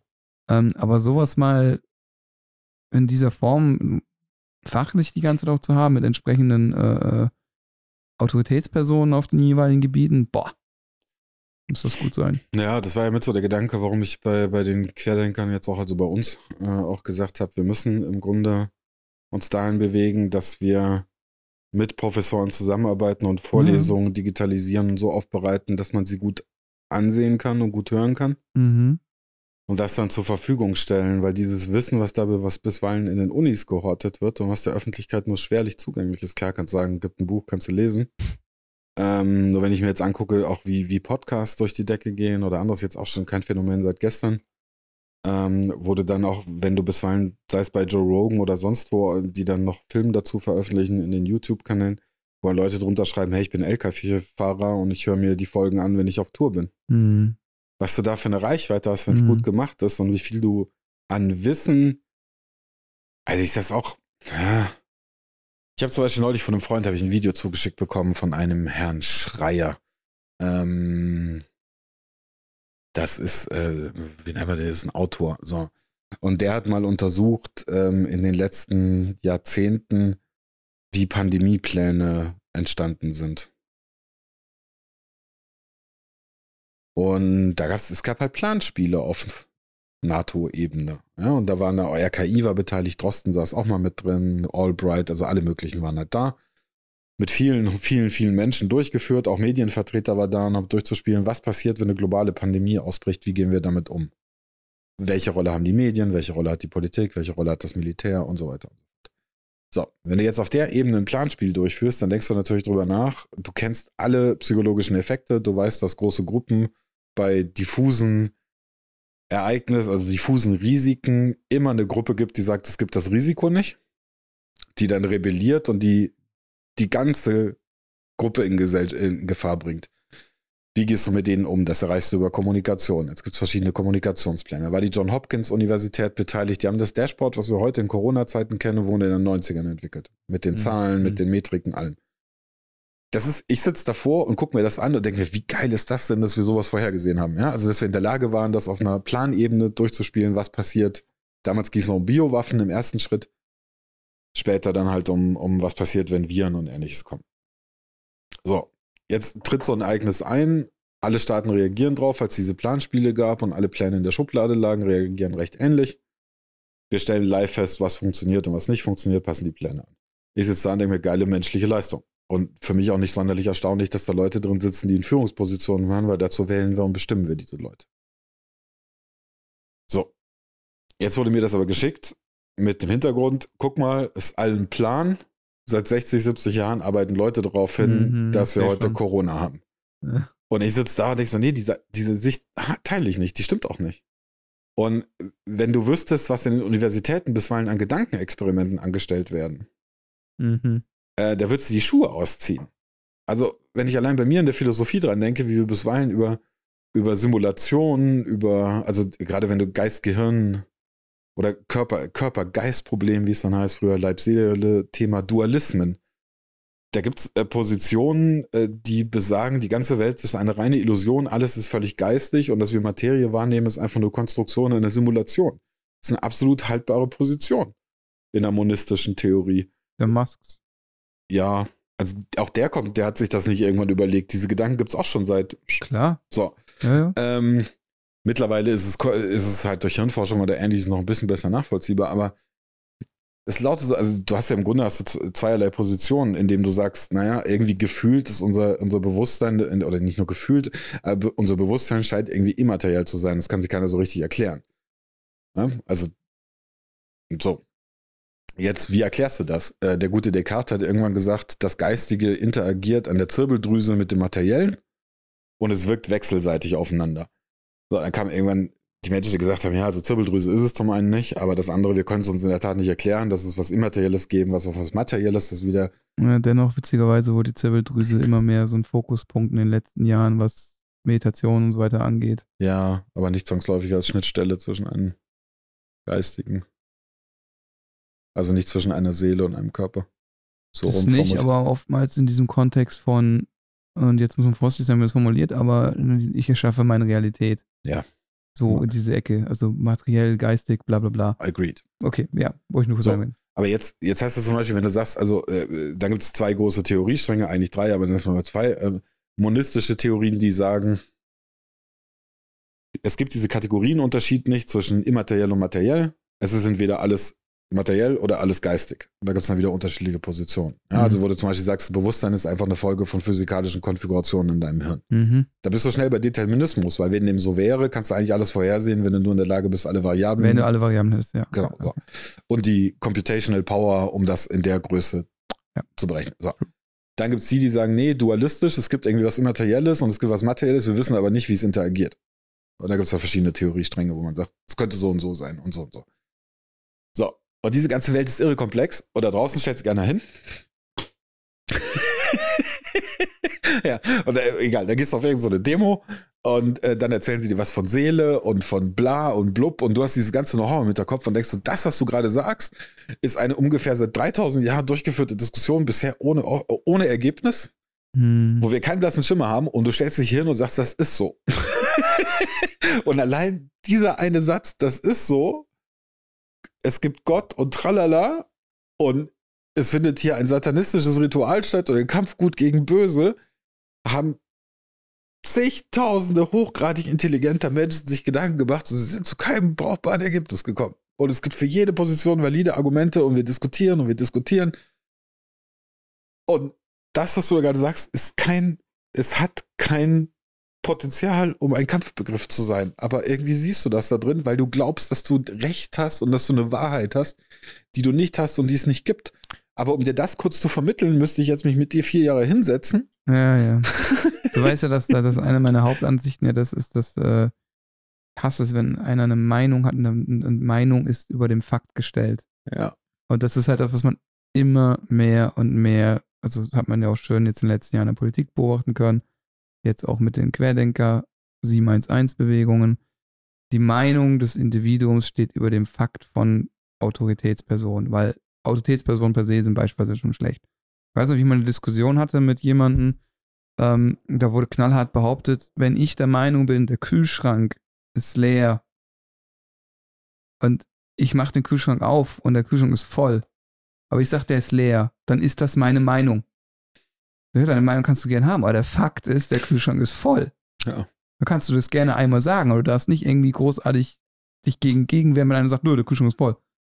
Aber nee, weil die Meinung das ist, bumm, und damit ist auch alles andere egal. Ja, auch mRNA-Wirkstoff, äh, da habe ich auch noch auch eine Diskussion mit einem Unternehmer, der eigentlich echt erfolgreich ist, der dann sagte, ja, dieses MR, diese Vaccinier, äh, Vakzingeschichte dient dazu, um ja. unsere Verbindung zum höheren Selbst zu blocken. Okay, ja. Und ist das dann da so? Ich habe keine Ahnung, was diese Begriff, also ich weiß nicht genau, was du damit meinst. I don't know.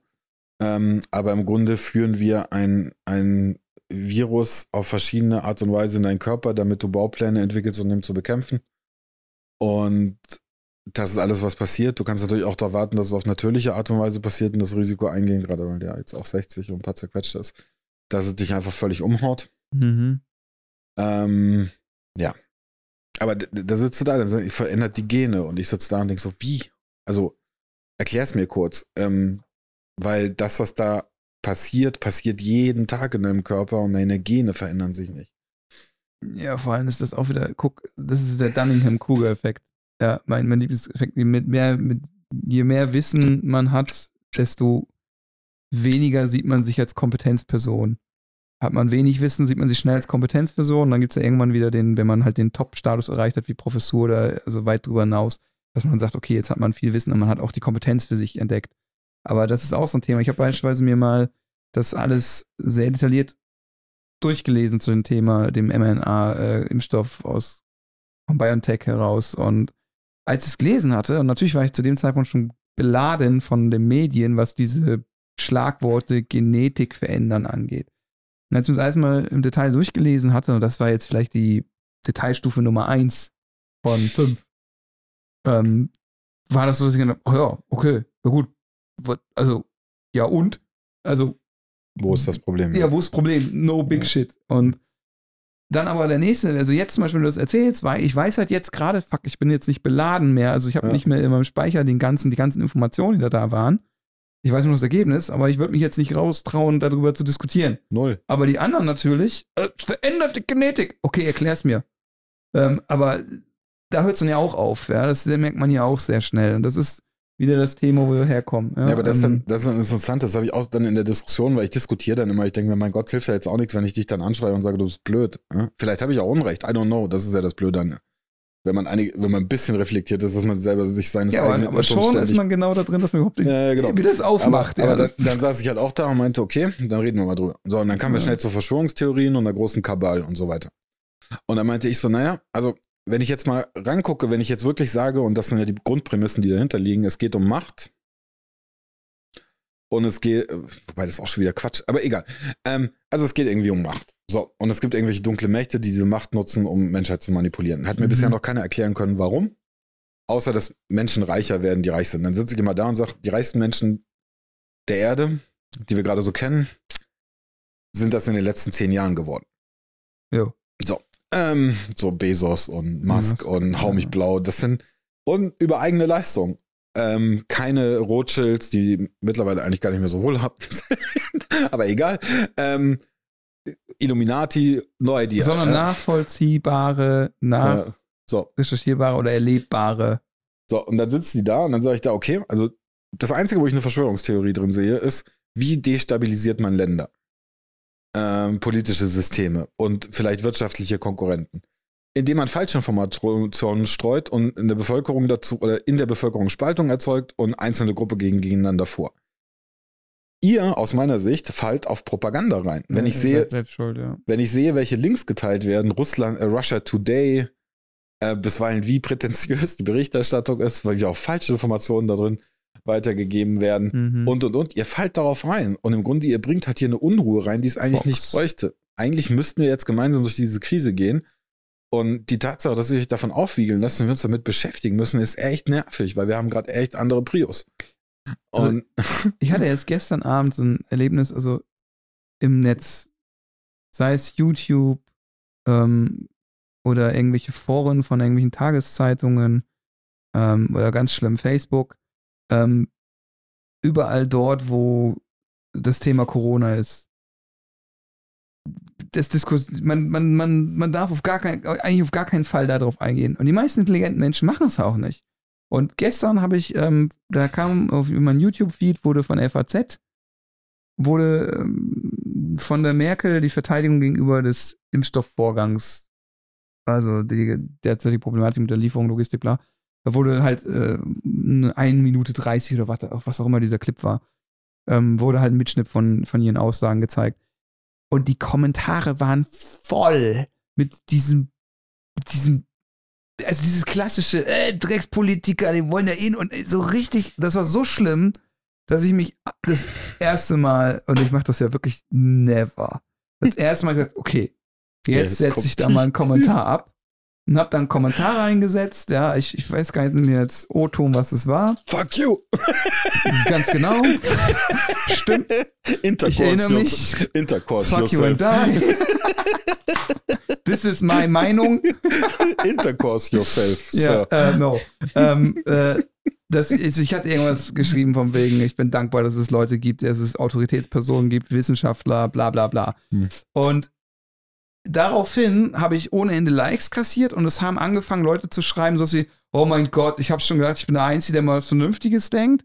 Weil halt, ich habe dann auch gesagt, ich war nur deswegen motiviert, mal was zu schreiben, weil ich weiß, die meisten Leute, die halbwegs was im Kopf haben und verstehen, also da gibt's ja nicht, gehört ja nicht viel dazu, die verstehen, da gibt es gewisse Grundlage für, dass das so ist. Ja. Ähm, die setzen sich dem nicht aus, weil sie wissen, sie können eigentlich nicht gewinnen. Mhm. Außer sie, selbst wenn, du, selbst wenn du alles opferst an Zeit, was geht, ist online.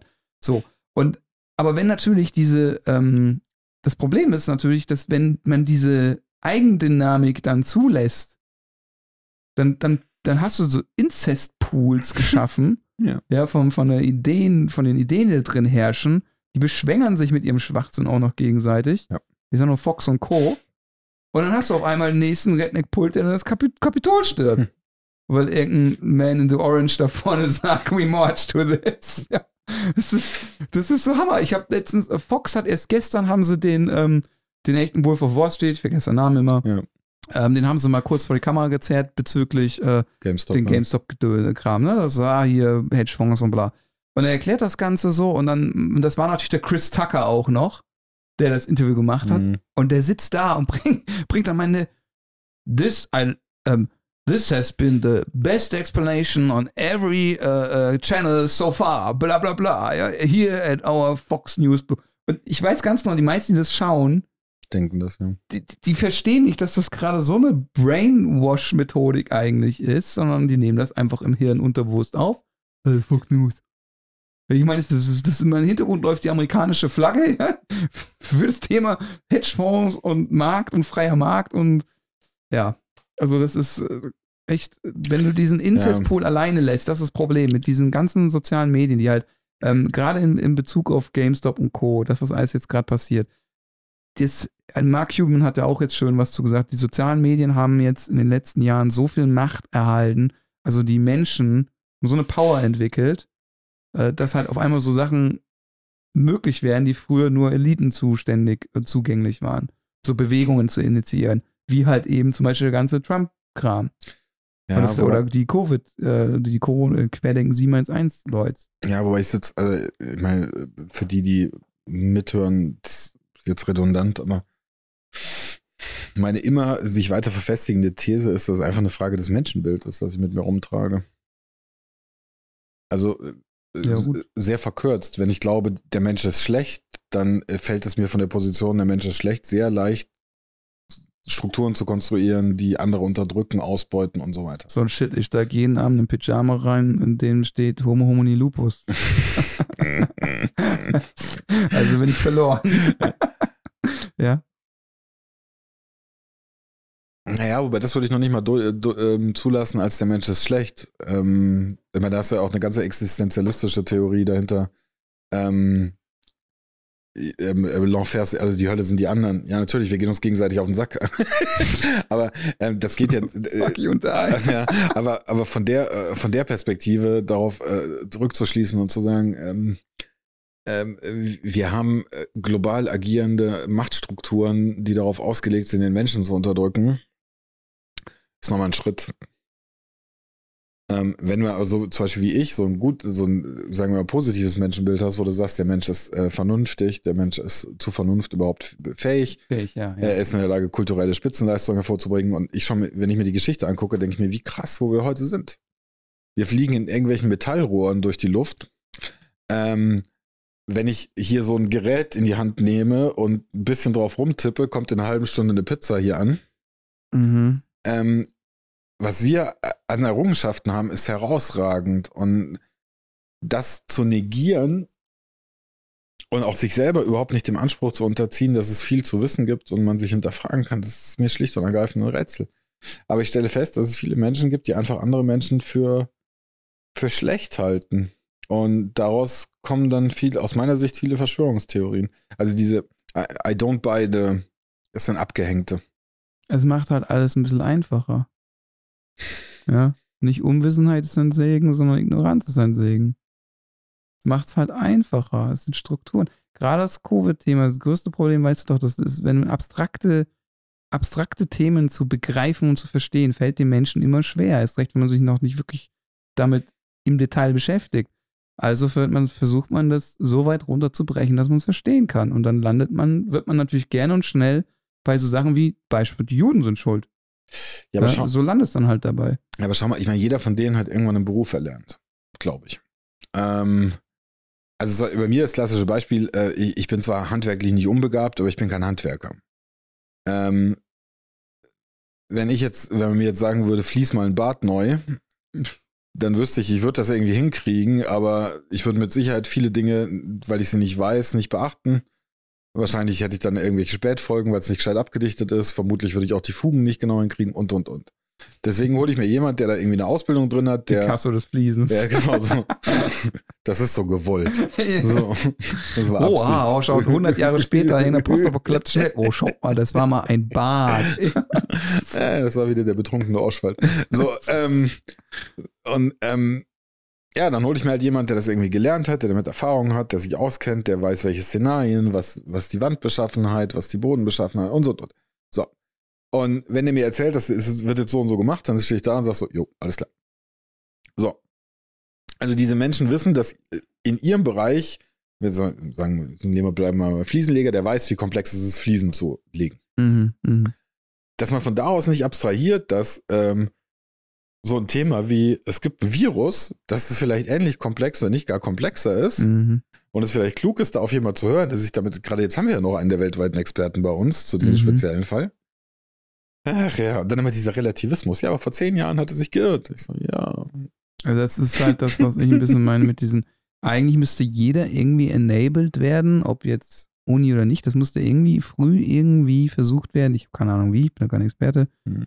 Der, ähm, der wissenschaftliche Ansatz, dieses, ähm, dieses Verstehen, was es heißt, wissenschaftlich zu denken, ohne dieses Wort zu benutzen, weil dann sofort immer so, so ein, sofort so ein Bild gebaut wird, hochgestochen oder so ein elitär und bla bla bla sondern dieses, ähm, der aktuelle Stand der Kenntnis ist. Und aktuell heißt, er wird erfragt und das ist Prozess davon, zu proben, zu hinterfragen, neu zu testen. Wenn aber ein Ergebnis X ist, dann ist das nach, nach bestem Stand der Dinge gerade das aktuelle ist.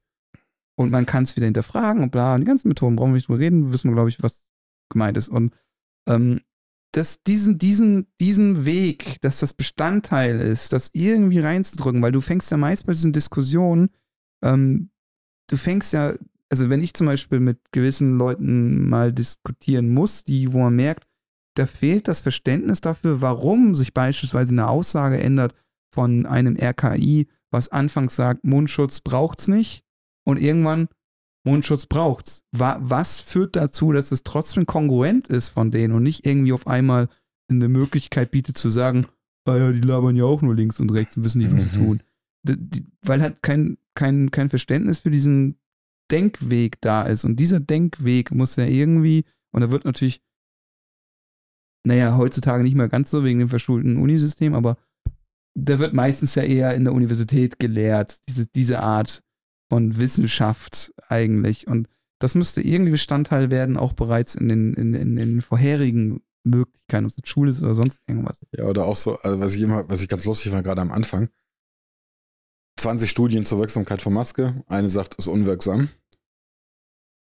Dann guckst du kurz in den Methodenteil rein, schaust dir die Aussage an und denkst du, okay, ich bin mir ziemlich sicher, dass sie auseinandergepflückt wird weil methodische Fehler, auch die. Ah, ja, ja, klar. Das wenn, wenn kommt du, natürlich mit, ja. Wenn du nur äh, fünf Leute, mit fünf Leuten das Experiment durchführst, ja. die Signifikanz und so weiter wahrscheinlich. aber das gehört so. dazu. Da, ja, ja, ne, aber das Interessante ist, ich sitze davor und denke mir, ja klar, Logo, okay, es gibt jetzt 20, mhm. tendenziell von dem, was wir glauben zu wissen, ist die Wahrscheinlichkeit, es könnte, müsste eigentlich funktionieren. Hat irgendeine Wirkung. Mhm. Und es gibt eine, der ist ein bisschen ausgeschert, und ich bin mir ziemlich sicher, dass es Blödsinn ist. Aber ähm, in diese, dann wird diese eine Studie hey, es wurde widerlegt, Masken sind Maulkörbe, äh, wir sterben, wir ja, hatten. Und again, warum? Also keine Ahnung. Genau, genau, super Beispiel tatsächlich. Also ich meine, kennst du dieses, dieses Comicbild mit Google, wo Google ein Typ ist am Schreibtisch und dann, ich hätte gern die ein, ich hätte gern ne, das Suchergebnis für was, äh, warum Impfstoffe schlecht sind. Ja. Und dann, ja, okay, hier ist das Ergebnis für Impfstoffe generell und dann dieser meterhohe Papierbalken, der halt zeigt, ja. Impfstoffe gut. Und dann ein, ein Blatt Papier sagt, Impfstoff ist schlecht. Mhm. Aber ist es ja. Äh, genau das, ne? Ähm, es ist halt echt. Ja, und auch das, früher sind die Leute Schlange gestanden, um diese scheiß Impfung zu kriegen, weil sie wussten, was für eine Kacke Polio ist und. Aber das war ja auch dann gestern ein YouTube-Kommentar, das mir dann ja auch entgegnet, von wegen, äh, als ich denn durchaus äh, so mich auf so ein kleines Gefecht mal eingelassen habe, für mhm. vier, fünf Kommentare aber auch nur, ähm, wo es dann wirklich darum ging, tatsächlich, äh, meine Aussage war so ungefähr wie, ähm, dass wenn die nötige Sichtweise und Bildung im Sinne von Horizont da wäre, das zu verstehen, dann hätten wir unter Umständen auch dieses Covid-Thema, was ihr Covid-Gegner ja auch nicht wahrhaben wollt, schon ja. längst nicht mehr existent. Und dann hieß es natürlich prompt, es wurde, es wurde gar nicht verstanden, dass es um eine Pandemie-Ebene geht. Wir haben doch Und dann wurde eine, Influ also wurde eine Influencer und da hast du nicht gesehen, wurde alles aufgelistet, ne? Und das haben wir doch alles nach wie vor. Maß am Plan. Faszinierend. Ja, Scheinkorrelation. Also ich habe auch. Scheinkorrelation, ja. Äh, also ich habe auch in dieser einen Diskussion, Entschuldigung, weil ich schaue, dass du gerade in ihr Glas guckst, lass uns gleich eine Biopause machen. Ich lüfte auch noch einmal durch. Aber gerade noch den einen Gedanken, ähm, weil das war auch, also in diesem Interview, das ich mir da angeguckt habe von diesem Herrn Schreier, der eine Stunde, wie gesagt, diese, diese Ereignisse in Kette bringt und meint, er hätte damit belegt, dass es irgendwie eine Pandemie sei. Ja? Eine was? Eine Pandemie, eine geplante Pandemie. Aha, okay. So. Ähm, und ich saß dann da und dachte, und ich habe da nur zurückgeschrieben, auf den, der mir das geschickt hat, meinte ich so, hm. pass auf. Ähm, ich habe mal im Jahr 2000, ähm, ich weiß nicht mehr wann, es war 18 oder 19, als wir äh, 45 Mitarbeiter hatten, haben wir einen, einen Fire Drill einmal durchgespielt. Da saßen 30 Leute da und wir haben uns darüber Gedanken gemacht, was passiert, wenn ein Feuer ausbricht. Mhm. Wie verhalten wir uns? Und haben das einmal durchgespielt. und da haben wir festgelegt, wer kommuniziert was, wo sind die Rettungswege, wir haben es einmal durchprobiert. Also wir haben im Grunde einzelne Rollen identifiziert und gesagt, was da passiert. Ein Planspiel. Wenn jetzt ein halbes Jahr später mein Büro ausbrennt, ich verstehe, ja. ja, geht dann einer hin und sagt, ja, aber Moment, die haben vor einem halben Jahr darüber geredet, das war geplant. Mhm. Oder weil ich es geschafft habe, alle Leute zu retten, weil wir in der Lage waren zu abstrahieren, die Zukunft zu prognostizieren und Wahrscheinlichkeiten zu ermitteln, waren wir einfach klug. Nur in dem Moment sagt ja keiner, geil, dass wir in den 80er, 90er Jahren Planspiele gemacht haben. Da hast du das her, da war das in dem Kontext, wo du es vorhin davon gesprochen gehabt, von diesem, ja. ah, okay. Und dann kam, und also aus meiner, wenn ich dann auf diese 80er, 90er Jahre gucke mit der NATO, mit den Planspielen zur Pandemie, denke ich, Gott sei Dank haben wir sie gemacht, weil ich weiß nicht, was passiert, wenn wir nicht vorbereitet gewesen wären. So, und jetzt gerade noch, was dann als Antwort zurückkommt, Ja, aber äh, Feuer ist super Beispiel, weil man hat rausgefunden, dass die meisten ähm, Zündler und äh, ähm, Feuerwehrleute sind. Und ich sehe aber, das ist ja argumentativ, also das hat überhaupt nichts mit dem zu tun, was ich gerade aufgezeigt habe. Ich habe aufgezeigt, dass mhm. das, was der da in einer Stunde macht mit Textstellen und Bildern, nichts anderes ist als eine Scheinkorrelation und ein völliges Fehlverständnis von Kausalitäten. Nur weil wir in der Lage waren zu planen und jetzt so ein Ereignis eintritt, heißt das nicht, dass wir geplant haben, dass dieses Ereignis eintritt. Zwei komplett unterschiedliche Ebenen. Ähm, Eigentlich müsste man in dem, wo man diesen Punkt erlebt, äh, sofort fragen, welchen Job hat derjenige und dann muss, kann man ja sofort abstrahieren, was kann da schieflaufen und fragen, hey, ihr habt doch Überlegungen, wie Szenario X nicht schieflaufen kann. Und rennt jetzt über rein und macht dauernd die Fliesen kaputt zum Beispiel?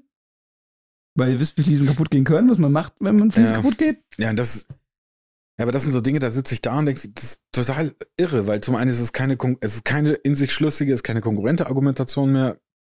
Du gehst auch überhaupt nicht auf den Punkt ein, sondern, und das passiert, diese Whataboutism, ja. Ja, der Drosten ist unser führender Corona-Experte. Ja, aber bei der Schweinegrippe hat er sich geirrt. Ich so, ja, so what? Ja, Mann. das wieder, wieder, es wurde wieder dumped down. Es wurde wieder verständlich fürs eigene Hirn gemacht. So einfach ist das jetzt auch nicht, die Aussage, aber gut. Ja. Das ist es halt wieder. Tatsächlich wollte ich gerade ein, ein, ein Zitat, was, ähm, was ich auch immer mal wieder sehe in diesen Diskussionen.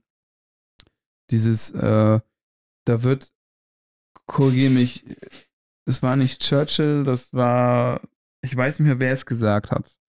Ähm, von wegen, dass wenn man sämtliche Sicherheit haben möchte hm. und mit Angst und so weiter agiert, hat man keine Freiheit mehr, bla bla bla. Hm. Diese, dieses, dieses Sprichwort ist im Kontext von Krieg mhm. gesagt worden. Ich glaube, Benjamin Franklin war das. Hm. Not sure. Auch wenn er damit nichts zu tun hat eigentlich, aber. Weiß es nicht mehr. Egal. Jedenfalls ähm, im, im, im, ganz klaren Kontext von Krieg. Aber ey, das Zitat wird derzeit verwendet für die ganze. ja, da, da, würde ich nur am liebsten sagen: Jo, ich bin mir sicher, das wurde damals im Kontext von einer Pandemie gesagt oder geschrieben, ja. Also das ist, ja, das ist, ähm, mhm. es macht bisweilen etwas fertig, aber was willst du machen? Also du hast diese Leute, sie einsperren und von morgens bis abends zocken. Ignoranz ist ein Segen, hast du mir gesagt. Ja, und das macht mir halt schon ein bisschen Sorgen, weil die, die es scheint sich auszubreiten. Das ist ja genau das, was wir vorhin gesagt haben. Weil, was ich gerade beschrieben habe, diese Ignoranz, äh, die Leute beteiligen sich an diesen Dummdepp-Diskussionen nicht oder bieten keine Paroli und schon natürlich kriegen die mehr und mehr eben aufgrund der sozialen Medien, der Plattform, die man auf einmal hat, kann man auf einmal Zulauf haben. Hm. Deswegen habe ich Anti-Corona-Demos, also Anti-Anti-Corona-Demos, habe ich echt innerlich, innerlich immer gefeiert. Ja, wobei auch da witzigerweise, ich habe auch dann ja überlegt, jetzt auch gerade wegen unserer Verwechslung, ob wir uns als Querdenker hinstellen und sagen, wir sind aber für Vakzine. Mhm. Und da dachte ja, das Problem ist, dass wenn ich kurz drüber nachdenke, ich finde es eigentlich nicht klug, wenn wir uns draußen irgendwie treffen, aufeinander glucken und ähm, deswegen machen wir das mal lieber nicht, Ja. äh, weil wir uns bewusst sind, was für einen Schaden das anrichtet. Und damit gibst du denen eine Bühne. Und das Problem ist, das Mittel, was du ergreifen müsstest, um dagegen zu sein oder zu, zu zeigen, dass es einen dagegen gibt, kannst du nicht anwenden, weil du im Gegensatz zu denen die Fakten nicht ausblendest. Und auch dir bewusst bist, was eine diffuse Risikoeinschätzung und exponentielles Wachstum bei solchen Geschichten bedeutet. Ja, man kann, oder man kann uns unterstützen als Gegenbewegung. Ja, aber das, also ich, ja, dann, ach, kann er, dadurch, dass ich mal in dem Bereich geforscht habe, ich habe ja noch ein paar Leute bei mir auf Facebook, aber es werden immer weniger, weil ich halt immer mehr poste äh, dagegen, äh, gegen ihren Blödsinn. Aber ich habe Chemtrail-Anhänger. Oh Gott. Also das ist ja schon wirklich Next Level. Wobei, das mischt sich ja jetzt eh. Oder hat sich gemischt. Ja. Ja, aber auch da sitze ich da, dann posten sie irgendwelche Dokumente. Natürlich wird darum experimentiert und wird auch weiterhin noch experimentiert, wie man das Wetter beeinflussen kann. Und klar gibt es Ja. Flugzeuge, die sowas machen. Ja. Ja, aber ein Kondensstreifen ist halt kein Chemtrail. Ähm, vor allem dann posten sie dann irgendwelche Dinge, wo du siehst im Flugzeug, da sind dann 40, 50 große Tanks, Mhm. die dazu reichen, um so eine Wolke dazu zu bringen, ein bisschen abzuregnen. Nur in einem normalen Flugzeugbetrieb sitzen ja anstelle dieser Tanks so Menschen, wo du dann fragst, so, ja, wo bringen sie das Ganze jetzt unter? Weil so ein Flugzeug ist ja, da ist jetzt nicht so super viel Fläche, wo du noch irgendwie so ein paar tausend Liter Flüssigkeit unterbringen könntest. Mhm. Ja, faszinierend, aber da brauchst du gar nicht drüber nachdenken, weil das ist ja wurscht. Also, ähm, Oder die Harp-Wetterstation. ja, fantastisch. Das finde ich aber echt geil. Ja, Diese ganzen Harp-Sachen, die es da draußen gibt. ja, auch da, Und Weil- da bin ich noch bei den Leuten, die sagen, okay, es ist okay, da skeptisch zu sein, zumindest zu beobachten. Aber ja, natürlich, aber da musst du halt auch, im Grunde das, was erforschbar ist und das, was machbar ist, wird der Mensch zu irgendeinem Punkt ausprobieren. Und, Genau. dann, und dann wird er lernen, damit umzugehen und rauszufinden, wie er, das, wie er das reguliert. Ja. ja, aber auch bei Atomkraft haben wir es irgendwie hingekriegt, dass wir zumindest Stand heute uns noch nicht in die Luft gesprengt haben.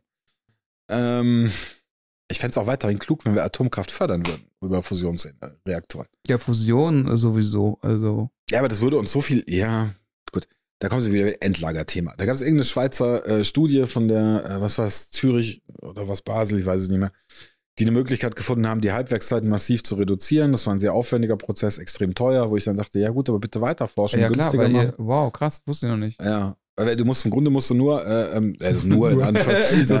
Irgendwie, äh, ja, ja, genau. okay. Du musst halt eine Isotope irgendwie raus, rauskriegen. Ja. Und da haben sie eine Methode gefunden und damit haben sie es irgendwie geschafft, die Halbwerkszeiten, ich glaube, allein um 50 Prozent zu steigern, was im Zweifel ein paar Milliarden Jahre sind. So. So. Und das war am Anfang dieser Forschung. Ähm, und dann saß ich da und dachte, weiter forschen, vielleicht kriegen wir es irgendwo hin. Ja, Dann ja. hast du das Endlagerthema nicht mehr Argument weg. Aber nein, stattdessen schließen wir die scheiß Kernreaktoren. Ähm, Mhm. Das ist einer der Punkte, wo ich immer sage, bei den Hippies bin ich der Atomkraftbefürworter, mit Atomkraftbefürworter bin ich der Hippie. ja, Das auch ist da genau der liegt die, Themen. Ja, also ich würde auch die Dinger nie ungeregelt und bauen lassen. Ähm, Frankreich. Yay! Wir, wir, wir im, Im Hochsommer kühlen wir die ganze Anlage mit Wassersprengler von außen. Great. Äh, Wir bauen unsere Atomkraftwerke ab und beziehen dann den Strom woher? Frankreich. Da gibt es auch so ein geiles Meme. Es gibt bei Frankreich so eine ganz kleine Tasche, die nach Belgien reingeht, ist es, glaube ich. Also echt so, eine, so 50 Kilometer breit, so wie so ein, sieht aus wie, ja, kann es gar nicht beschreiben. Ähm, so ein leichtes Oval, also stell dir vor, du hast einfach so eine Gerade und dann irgendwann ist so eine kleine Delle drin von Mhm. 50 Kilometer, die in ein anderes Land ein reingeht. Puzzlestückteil Genau. Und da, da. Ja, da ja. genau, perfekt. Und in den Kopf haben sie ein Atomkraftwerk Oh, geil. Oh, geil.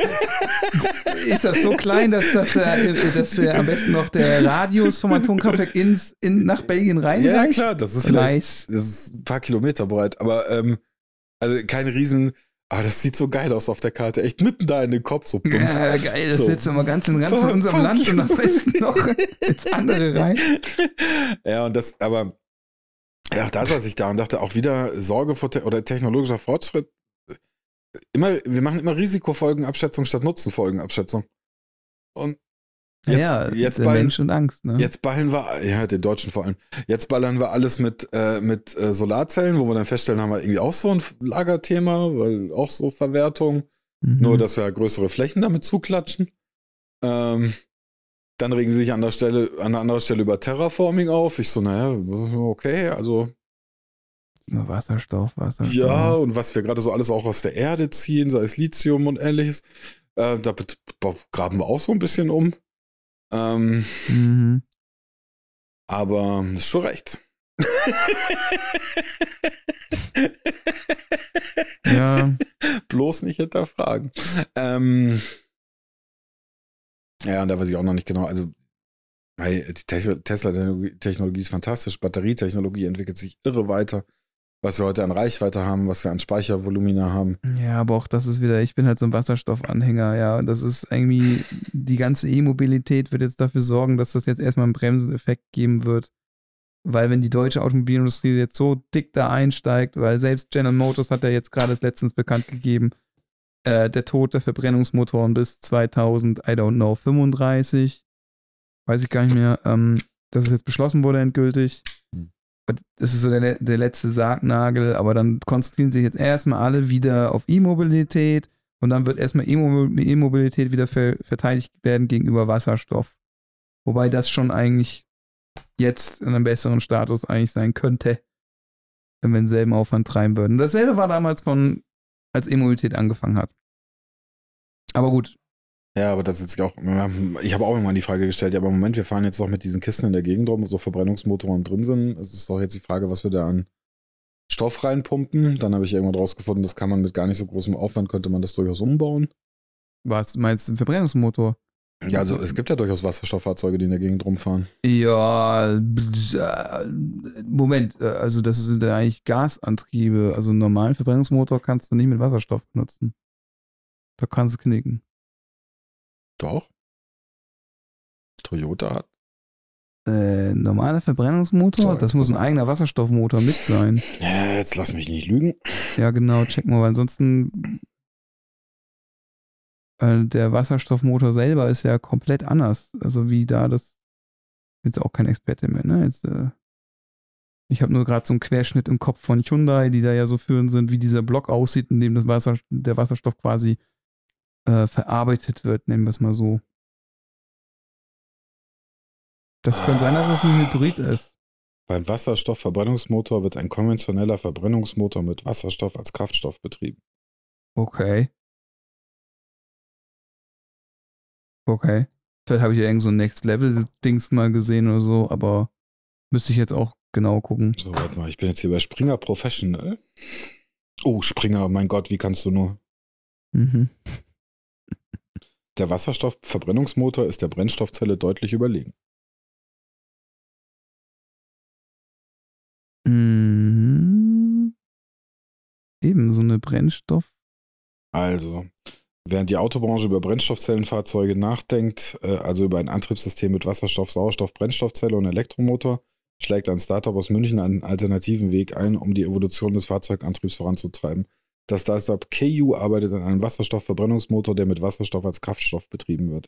Der Ansatz des Startups macht sich die Flexibilität des Verbrennungsmotors zunutze, der mit unterschiedlichen Kraftstoffen betrieben werden kann. Boah, scheiße, sind die aber spät dran. Ja. Das Potenzial, auch nicht fossile und damit CO2-neutrale Kraftstoffe flexibel nutzen zu können, ist ein Hebel für die Optimierung des Verbrennungsmotors. ja. ja, klar. Aber dann scheint das ja eine spezielle Ausrichtung zu sein. Aber 2017. wenn du da einen Motor, hast du noch mal was von denen gehört? Ich nicht. Hm. Hm. Weil ich meine, der Motor ist ja sozusagen tot. Er ist ja auch clunky, schwer. Das Klar, viel zu viele bewegliche Teile und ja, so weiter. Also viel zu schwer. Momentum muss aufgebaut werden, bla bla. Ähm, Ja, nur ich denke mir, also wenn, wenn wir das irgendwie hinkriegen könnten und wir können zumindest die jetzigen vorhandenen Verbrennungsmotoren in irgendeiner Form wieder nutzbar machen, das wurde damals mit Gas schon gemacht. du würd, ja, aber du würdest dir ersparen, die ganze Scheiße neu zu bauen. Das war mit Gas Ich meine, dasselbe. wenn wir an der anderen Stelle von Recycling sprechen, ja. Wie gesagt, das war mit Gas dasselbe, ja. Und warum hat sich das eigentlich gar nicht mehr durchgesetzt? Ach, wegen den blöden Tanks, die müssen mit so viel Druck. Weil dasselbe ist bei Wasserstoff, auch enormer Druck, der da drin ist. Ja. Wenn ich mich jetzt nicht wieder irre, wie gesagt. Soweit mein, mein Halbwissen in dem Bereich. Aber ja. Wie sind wir jetzt drauf gekommen? ich weiß es nicht mehr. Wasserstofftechnik, Atomenergie. Ja. Von zwischen Hippies und. ja. Ich, ich will auch da, äh, Bill Gates hat an der Stelle schon recht, dass er da so in Fusion Technology so reingeht. Jo. Auch gerade mit der Verwertung von Verbrauch oder von bereits benutztem Material, dass man das gegebenenfalls wiederverwenden kann. So, jetzt bin ich mal äußerst ordinär. Meinst du ein Scheiße-Kraftwerk? Nee, ich meine, dass die Brennstoff. ja, aber das kennst du, Scheiße-Kraftwerk? Das ist äh, von der Gates Foundation ähm, mitentwickelt worden. Ähm, ist in der Netflix-Doku von Gates ziemlich präsent auch, äh, wo die in Afrika oder so, wo die halt einen Weg gesucht haben und halt aus quasi den, den Fäkalien sau, sauberes Wasser in dem Fall zu gewinnen. Mhm. Das scheiße Kraftwerk. Hm. Ja, da kann, da kommt das große, große kommt rein und das klare Gute kommt raus. hm. Das ist zum Beispiel eine dieser sehr Clever. interessanten Wege. Ja, auch da clevere Ansätze. Aber Ja, definitiv. Und da hat er in den ersten Konferenzen mega die Leute mitgeschockt, wollte erst keiner angehen, das Thema. War ordinär und hast nicht gesehen. Und wie er dann auf dieser einen Konferenz mal, ah, Ewigkeiten her, da hat er halt das Glas, hat er gezeigt, was da eigentlich, also es war so ein größerer Behälter und da hast du halt so richtig schön den, den Schmutz und Abfall überhaupt, den der Mensch erzeugen kann, in einem Glasbehälter gesehen. hm. Und daneben war halt das klare Wasser, was aus dem Behälter quasi gewonnen, gewonnen wurde. Und er hier. Er geprostet und hat gesagt, einen guten quasi, würde Mhm. Frankfurt jetzt sagen, und äh, Grün Gags, das Wasserglas, ja. Aber auch da beeindruckend. Aber Total. Deswegen ja. stattdessen überleben wir jetzt, wie wir in der Wüste produzierten Strom nach Europa transportieren können. Ist das noch wirklich auf der Agenda oder hat sich das nicht schon? Mit diesen meisten diesen Solarsternen, Solarprojekt da in der Alles Liste. Mögliche.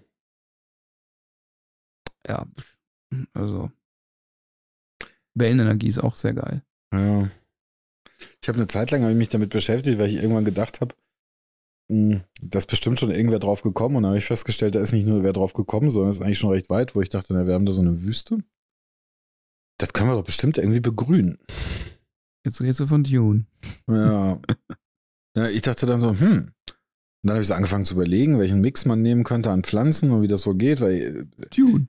also die, jetzt bleib mir mit deinem Dune weg. ähm, genau das. Aber dann so, weil die, die Grund, oder die, eine der spannendsten Erkenntnissen, die ich so in den ähm, letzten paar Jahren hatte, ist, ähm, wie wichtig ein ordentlicher Boden für die CO2-Bindung ist. Mhm. Also dieses Ganze mit, wir pflanzen irgendwelche Wegen Bäume. Pflanzen, ja. Ja, ist aber gar nicht so interessant wie eigentlich, du hast einen gescheiten Boden. Ja, ich weiß ja, das ist ja, musst mit, mit groben Sträuchern anfangen, bla, und auch teilweise Insekten und hast nicht gesehen. Nein, aber jetzt alleine durch die Bakt also alleine durch die, durch die Bakterien und durch die Pilze in den Böden, was du Mhm. da an CO2 bindest, ist der größte CO2-Speicher, den Ach, wir das haben. meinst du, der Boden selber schon Ja. als Speicher, okay. Und das Problem ist halt, dass wir bisweilen mit dem Boden einfach scheiße umgehen. Also wenn du gerade an große Farmen in Amerika oder ähnliches denkst, oh ja. wo halt, ähm, wo alles Mögliche kaputt wird in der Erde und die CO2-Bindungsfähigkeit reduziert wird.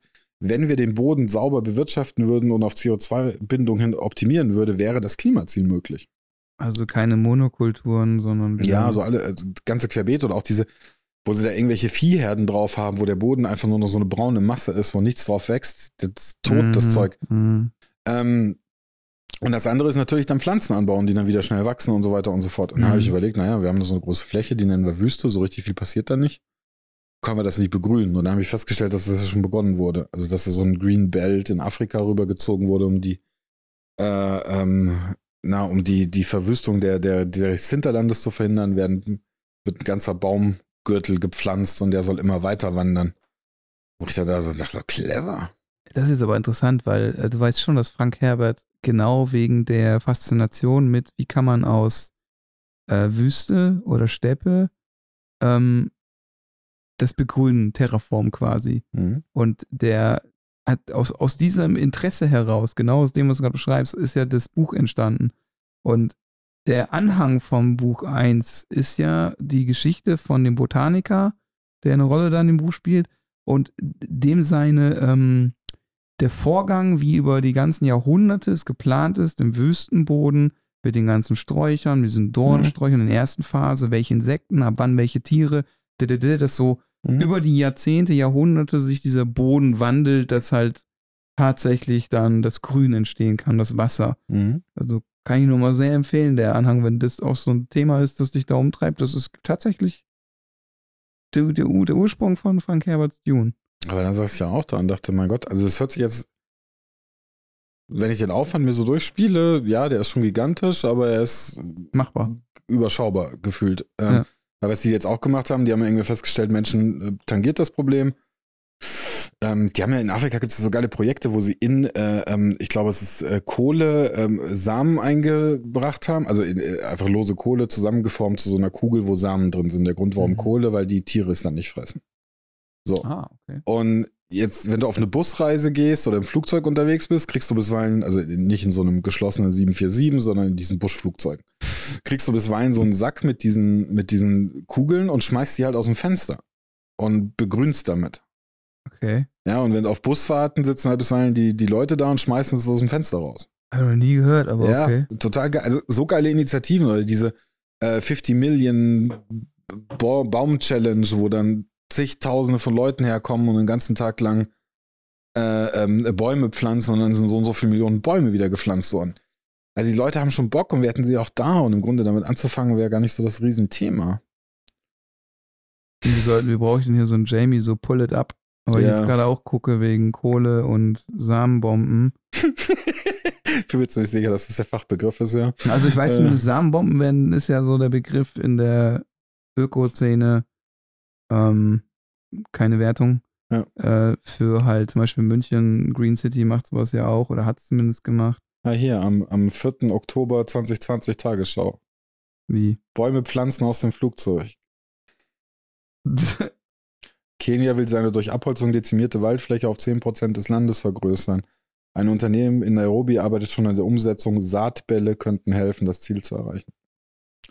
Unten stehen Säcke mit illegal geernteter Holzkohle in einer langen Reihe. Darüber weit oben fliegt der Hubschrauber mit Teddy Kinyanjui über einen Teil des kenianischen Rift Valley. ah, ich sehe es auch gerade. Aufforstung in Kenia. Seedballs. Ja, und das gibt's. Seedballs heißt da, siehst Ja, du? und das gibt's schon länger und das ist das Neueste. Ich habe das aber vor zwei Jahren oder so in etwa gehört.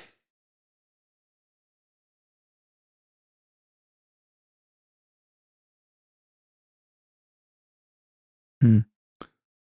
Sehr interessant.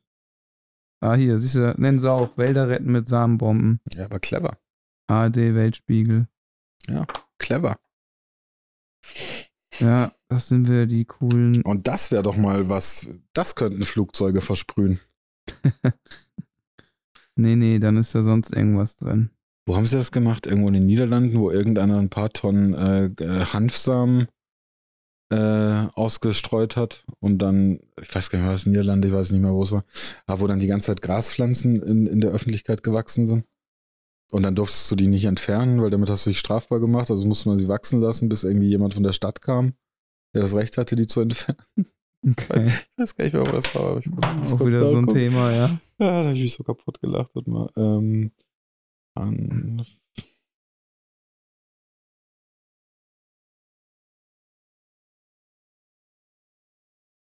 Da ich kein Konsument dieses Gewächses bin, kriege ich davon gar nichts mit. ah, ähm,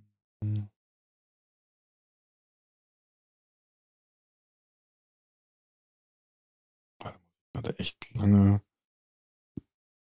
Ja, Ich glaube, wenn du jetzt Hanf und Dänemark oder irgendwas eingibst, dann Ja, Katastrophe, kannst du dann bist du vergessen. nicht gerade glücklich. äh, ja, vor allem das. Ach, das. Dum, dum. ähm, ja. Hm. Gut, aber so oder so, solche Ideen brauchen halt, haha, no pun intended, fruchtbaren Boden. Ja, hier war das. Oder ist es das? Warte mal, ich muss kurz gucken. Ich glaube, ich habe es aber.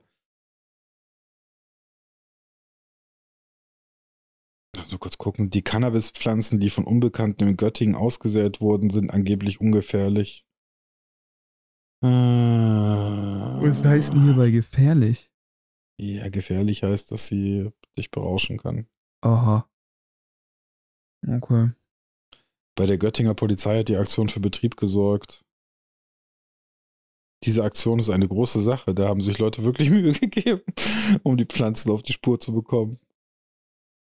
Äh,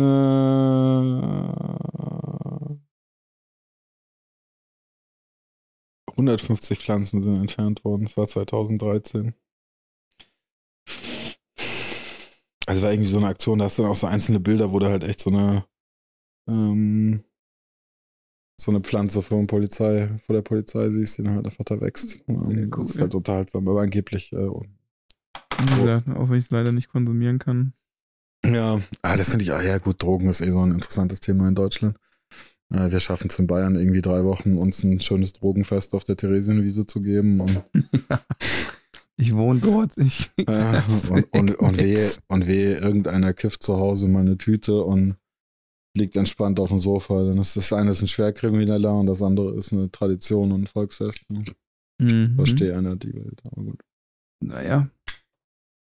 Da mhm. finde ich wieder die Amerikaner ganz lustig. Moment, aber da kommt es her. Du kennst diese, kennst du? Ich krieg's jetzt auch nicht mehr mit der, mit der Lobby und dem Hanf und wieso Hanf eigentlich dann. Mit Dupont und so, ja. Aha, wo es dann komplett gekippt wurde. Ja, klar. Ja. Also sonst hätten wir wahrscheinlich eher das andere Problem. Vielleicht wären dann Alkohol auf einmal. Petrochemie, yes. Mhm. Ja, weil äh, in der Kurzfassung für die Leute, die es nicht kennen, äh, äh irgendwie gab es mal den Herrn Dupont, der wollte seine Damenstrumpfhose durchsetzen, wenn ich mich recht entsinne. Äh, damals äh, und verschiedene andere aus der Petrochemie gewonnene Produkte, die er halt zufällig vertrieb und Hand waren Konkurrenz, weil günstig und wuchs einfach in der Natur. Sehr weit verbreitet schon, ja. die Produkte damals. Und ja. dann gab es eine schöne Kampagne, die Reefer Madness, dass die weiße Frau, die einen Joint raucht, äh, wird vom Schwarzen vergewaltigt. Das war schon Propaganda. Ja, aber das, also die Plakate sind der Hammer, wenn du die mal anguckst. Mm. Ja, und dann kam das Mary J als Anspielung an äh, den Mexikaner. Mhm. Also war schon, naja. Aber äh, ähm, das war in der Tat eine nachweisbare Verschwörungstheorie. Genauso wie die Sachen, die Snowden aufgedeckt hat, auch eine reale Verschwörungstheorie. Ja, da jetzt äh, reinzugehen, oh boy. ja, aber das finde ich immer das Interessante, weil um Verschwörungstheorien aufrechtzuerhalten, wie viele Tausende von Menschen in der Lage sein müssten, das mitzumachen, ohne dass einer die Klappe aufreißt. Gibt es ja auch verschiedene Berechnungen, ob die Mondlandung stattgefunden hat oder nicht. 400.000 Leute müssten koordiniert das Gleiche behaupten. Äh, und keiner von denen dürfte sagen, es war fake mhm. äh, damit das Bestand hält. Und die Wahrscheinlichkeit ist einfach dermaßen gering, dass du, darf, also mal abgesehen davon, dass wir um Spiegel angebracht sind, wo du Laser hinschießen kannst, die wieder zur Erde zurückkommen. Ähm und, und, und. Aber da sitzt du aber da und denkst so, ja, es ist halt einfach, also Wahrscheinlichkeit ist gegen null. Wozu machst du dir Gedanken? Ja, das kannst du die Flat Earther auch direkt fragen. Ja, die finde ich eh völlig faszinierend. Ich finde eh so bei Hollow Earth finde ich auch immer wieder geil. Ähm, geil finde ich auch, dass Star Wars ähm, eigentlich nur gedreht wurde, um die Menschheit darauf vorzubereiten, dass wir bereits im interstellaren Krieg sind. Und dass es uns aber überfordern würde, wenn das aufgedeckt wird, aber wir kämpfen gerade um den Mars wohl. Das habe ich noch gar nicht gehört. Das ist mhm. The Expense-mäßig. Es gibt die spannendsten Theorien. Es gibt auch zum Beispiel der, der Personalausweis von äh, Neo in der Matrix, die ja 99, glaube ich, kam der erste, 99. Äh, ist, äh, am, läuft am 11. September 2001 aus. Oha, ja. ja ist natürlich ein Hinweis. Ähm, zwei oder drei Tage vor 9-11 kam ein Superman-Comic raus, wo er Flugzeuge davon abhält, ins World Trade Center zu fliegen. Äh, also es gibt, äh, ähm, das ist halt immer, ja. Das ist keine Verschwörungstheorie, das war die Vorlage für den Plan.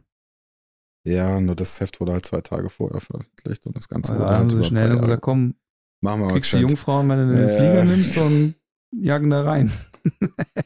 Ja, aber das, das war direkt Exekutive. Ja, das war so geil. Nicht witzig, Dann ja. die ganzen Reptiloiden-Menschen.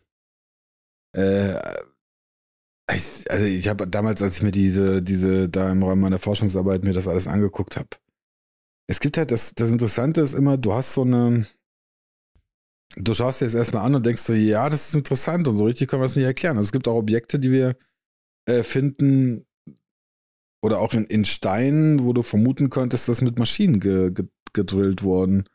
Gut, da kommt das Thema Pyramiden. Ja, oder warum oder wie haben sie es geschafft, tonnenschwere Steine in irgendwelche Bergmassive ähm, mhm. zu schleppen und die dann so auszurichten, dass bisweilen kein Blatt Papier dazwischen passt. So präzise. So, jetzt kannst du das alles nehmen und sagen, also das eine, was ja dann so das Gänge ist, naja, die Menschen hatten Zeit. die haben halt da mal ein bisschen dran rumgeschliffen. Äh, und die andere Geschichte ist halt, dann sagen sie, naja, das, das, ich finde das hochgradig fasziniert, aber ich kam ja irgendwann über den Punkt raus und dachte, hey, ich weiß es einfach nicht. Ähm, aber weil ich es halt gerade nicht weiß, kann ich auch nicht sagen, diese Theorie, der Theorie schließe ich mich an, sondern ich muss eigentlich sagen, ich habe so eine, so eine Haltung von I don't know. Also, wenn du dir, und das haben sie auch ganz geschickt aufbereitet, wenn du dir die, ähm, zum Beispiel nahezu jede Kultur hat in irgendeiner Form eine Erzählung von einer Feuerschlange. Feuerschlangen kommen vom Himmel mit Feuer, mit Rauch, mit viel Lärm, landen, steigen irgendwelche Götter aus, die uns Wissen bringen. Jetzt sagt der moderne Mensch, Feuerschlange. Stellen wir uns mal so ein Flugzeug vor, das vom Himmel runterkommt. Das brennt, wissen wir, also äh, Atmosphäre, da ist Flamme, es wird heiß, es leuchtet, es macht, gibt lauten Sound von sich, es erzeugt so eine, so eine Spur. Das haben versucht mit primitiven Mitteln Kulturen zu beschreiben. Und aus, dem, aus, diesem, aus dieser Feuerschlange steigen dann irgendwelche Astronauten aus und bringen uns Wissen. Andere Geschichte bei den Göttern, die haben irgendwie immer, immer irgendwelche Stäbe, damit schießen sie Blitze, damit können sie auch Dinge bewegen. Haben auch bisweilen gibt es einzelne Geschichte, gerade bei den, äh, bei den skandinavischen Ländern, wo dann Götter mit Stäben Steine versetzt haben.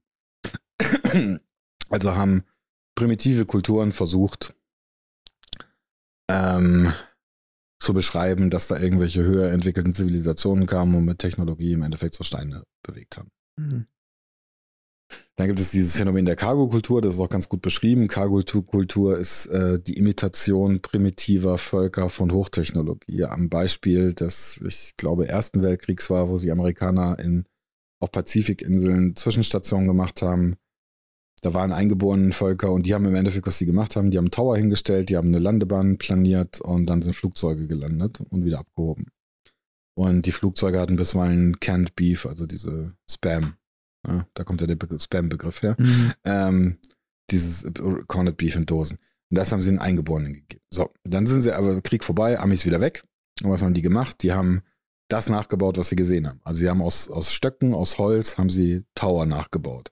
Sie haben eine, eine, eine Landebahn planiert und sie haben bisweilen auch sich äh, aus Holz so Fliegerbrillen erstellt. Ähnlich wie man so als Kind halt macht. Ja. Mhm. Und jetzt beten sie diese Götter an, die in diesen metallenen, also in diesen silbernen Geräten vom Himmel kamen, in der Hoffnung, dass sie irgendwann, genau, dass sie irgendwann wiederkommen. So, und aus dieser, aus der Cargo-Kultur wird dann vermutet, dass halt das, was zum Beispiel in, in religiösen Texten drin steht, genauso ein Cargo-Kult ist. Also die Menschen haben halt irgendwas wahrgenommen und versuchten es zu beschreiben und wir glauben heute, das seien religiöse Texte. Aber in Wirklichkeit ist es einfach eine Beschreibung dessen, was mal, was sie beobachtet haben. Ja, wenn du dann in die Veden reingehst, wo sie sagen, die Götter waren mit großen Städten am Himmel und haben sich mit Blitzen beschossen.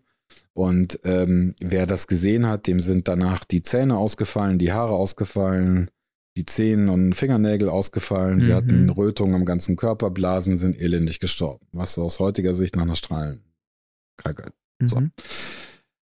Ähm, und so kannst du alles interpretieren. Du kannst in der Bibel, in Ezekiel, ich weiß gar nicht mehr welchen Teil, kannst du nachlesen, dass die Götter in einer bronzen schimmernden äh, Scheibe vom Himmel kamen. Da wird sehr, also Du kannst es so lesen, als wird ein UFO beschrieben. Steht in Ezekiel, in jeder Bibel, kann jeder nachlesen. Ähm, gibt auch äh, Priester, die Bücher geschrieben haben, UFOs in the Bible, wo dann alle jede einzelne Textstelle, so. Dann ist irgendwie, ich weiß gar nicht mehr, wer von den Jungs äh, ähm, eingeladen wurde. Ich glaube, es ist in den Apokryphen, ist es drin. Ähm, der steigt äh, mit, den, mit den Göttern in ein, ein Schiff ein, das hochfliegt und er guckte auf das Erdenrund. Ja, und so sammeln sich halt diese ganzen Stellen und werden dann interpretiert. Und ich sitze halt immer da und denke, kann schon sein, kann aber auch nicht sein. Also die alten Griechen hatten schon berechnet, dass die Erde eine Kugel ist. Ähm, also, bevor Bibel geschrieben wurde, wussten die ja schon, haben es mathematisch einigermaßen berechnet. Ähm, wie drehst du die Korrelationen und wie versuchst du Korrelationen herzuleiten und vor allem mit den Kausalitäten, sind die vorhanden oder nicht? Und ja, dann gibt es halt die ganzen Leute, die glauben, es sei so. So, und daraus entsteht dann die, diese riesen Verschwörungskult, diese ganze außerirdische Thematik, damit dann eng verknüpft natürlich alle anderen. Und QAnon hat es geschafft, das halt alles miteinander zu verbinden. Oh Gott, ist ja. Ja. Ah, die Q-Map, wenn du die anguckst, da steht jede bekannte Verschwörungstheorie drin. Echt jede. Ich habe das QAnon-Thema so dermaßen ignoriert. Ja. Weil das ist halt echt alles auf einmal. Ja. Ja, oder die, die, die äh, Nazi-Zombies. Also, ich hab. Äh, Wobei ich das sehr interessant finde, du weißt doch, wie dieser, du hast doch auch irgendwie Bücher von dem einen, der diese ja. alte Kultur, die mal vielleicht völlig. Hancock oder wen meinst du? Ja, genau. Ne, vielleicht kannst du da kurz zwei, drei Sätze zu sagen. Na, Graham Hancock, das äh, ganz Interessante ist, dass er äh, sich die Mühe gemacht hat, eben alte Artefakte zu untersuchen und zu prüfen, ob die mit unser, nach, laut unserem Wissen irgendwie herstellbar waren zu der Zeit. Ja, es gibt ja ganz feines Material, ganz feine Steine, die wir selbst heute mit den Maschinen, die wir haben, bisweilen nicht so bearbeitet bekommen. Ja, da fing er mit den Vasen an, ne? Ja. Die auf einmal auch in Spanien gefunden wurden, aber von eigentlich von einem Ursprung her irgendwo Griechenland, blub, blub, blub. Ja.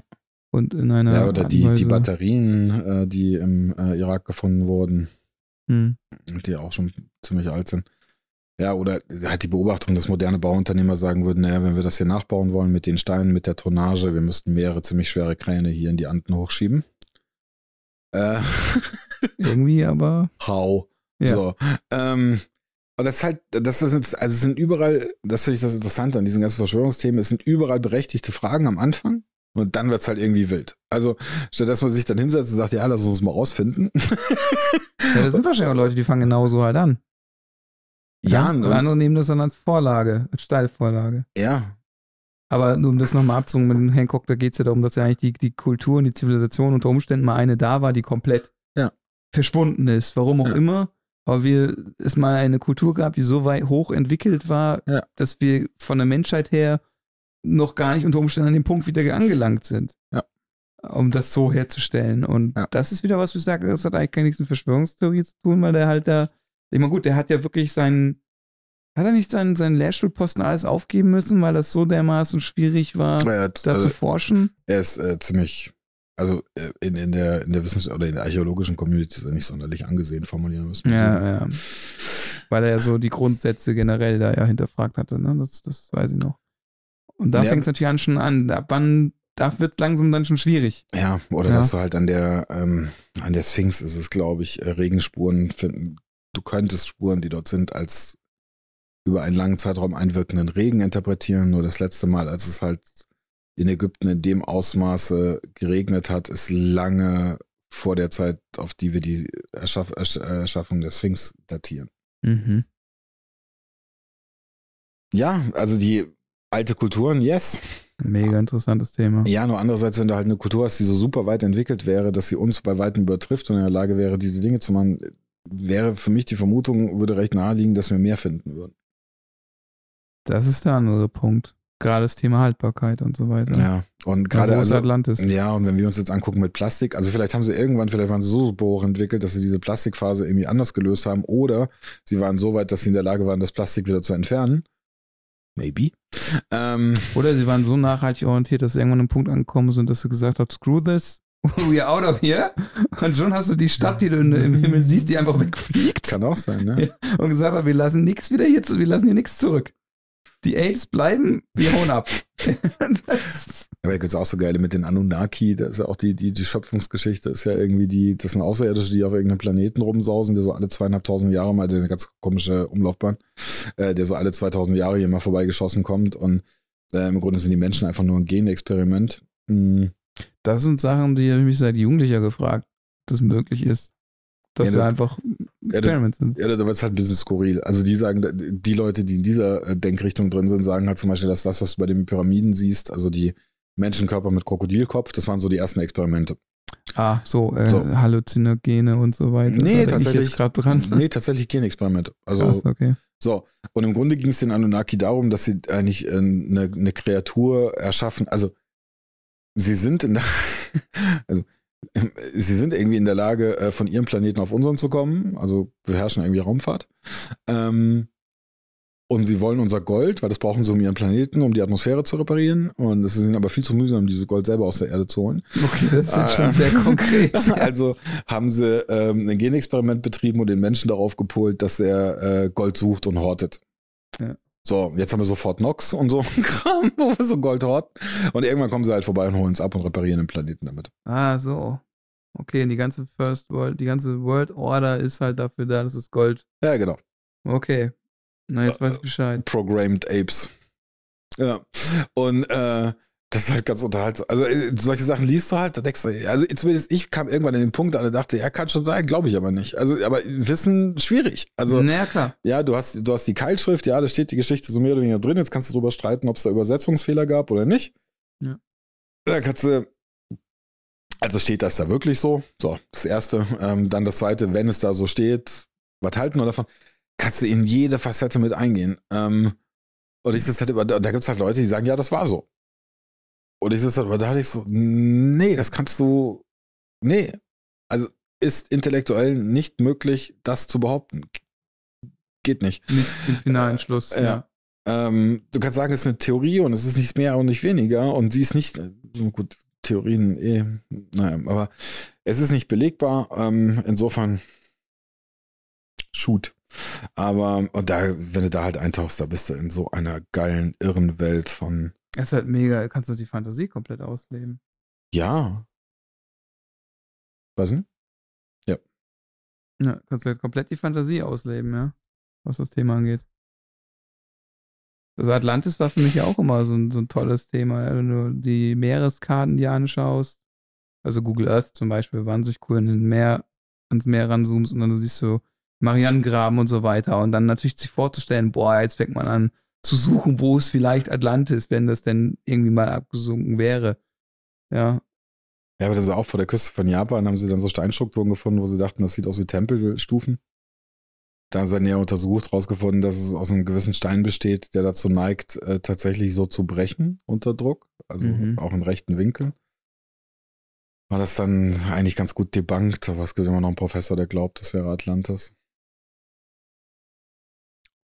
Okay, habe ich gar nicht von gehört. Fukushima hat sich jetzt eh darum gekümmert. Ja, genau. Ja, das, und Godzilla gegen King Kong macht jetzt eher. Das ist ja quasi, äh, Fukushima ist äh, quasi die, die Geheimhaltungsstufe, um es unmöglich zu machen, dass man da an das Land reinkommt. genau. Ja das, ja, das ist so, ja, also da gibt es auch, ähm, ja, gab es auch eine Zeit lang eine Theorie, dass gewisse Filme so genannt wurden, wie sie genannt wurden, damit sie einen Hype im Internet erzeugen und man das Original nicht mehr findet. Also Matrix zum Beispiel. Wenn du Matrix googelst, landest du bei den Hollywood-Filmen. Du landest aber nicht bei den äh, Beschreibungen und die äh, von der, von nicht Vogue, sondern von den Erwachten, äh, darüber, dass äh, die Menschheit eigentlich nur eine Matrix ist. Und da gibt es wohl sehr gute Literatur, die das belegt. Und die, da kann man jetzt halt nicht mehr finden, weil darüber so viele Layer an Science-Fiction-Filmen sind. Ja, gut, so funktioniert Google halt, ne? Ja, aber da sitze ich halt auch da und denke so, meine Fresse, ehrlich. Aber gut, egal. Man kann äh, da tief eintauchen und sich völlig verlieren und man kann auch den Verstand verlieren. Ähm, man kann ihn aber auch wiederfinden. Und mit Sicherheit gibt es noch viele Fragen, die wir uns stellen dürfen und auf die wir noch keine adäquaten Antworten haben. Aber ob deswegen Zuckerberg ein Lizard Man ist, wage ich zu bezweifeln. Aber gut. Diskutabel, aber. ja. Dem schließe ich mich voll an. Vielleicht beim nächsten Mal in die Tiefe. Mhm. Michael, vielen, vielen Dank. Vielen Dank, Ansgar. War mir ein Spaß und wir wiederholen das bald. So, danke.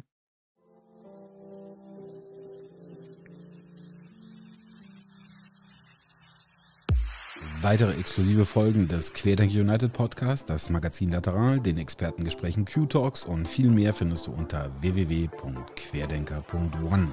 Werde noch heute Mitglied unserer wachsenden Crowd Innovation Community, die sich für Ethik und Innovation in Wirtschaft und Gesellschaft einsetzt. Bis zum nächsten Mal. Servus, Bussi und Papa, dein Ansgar.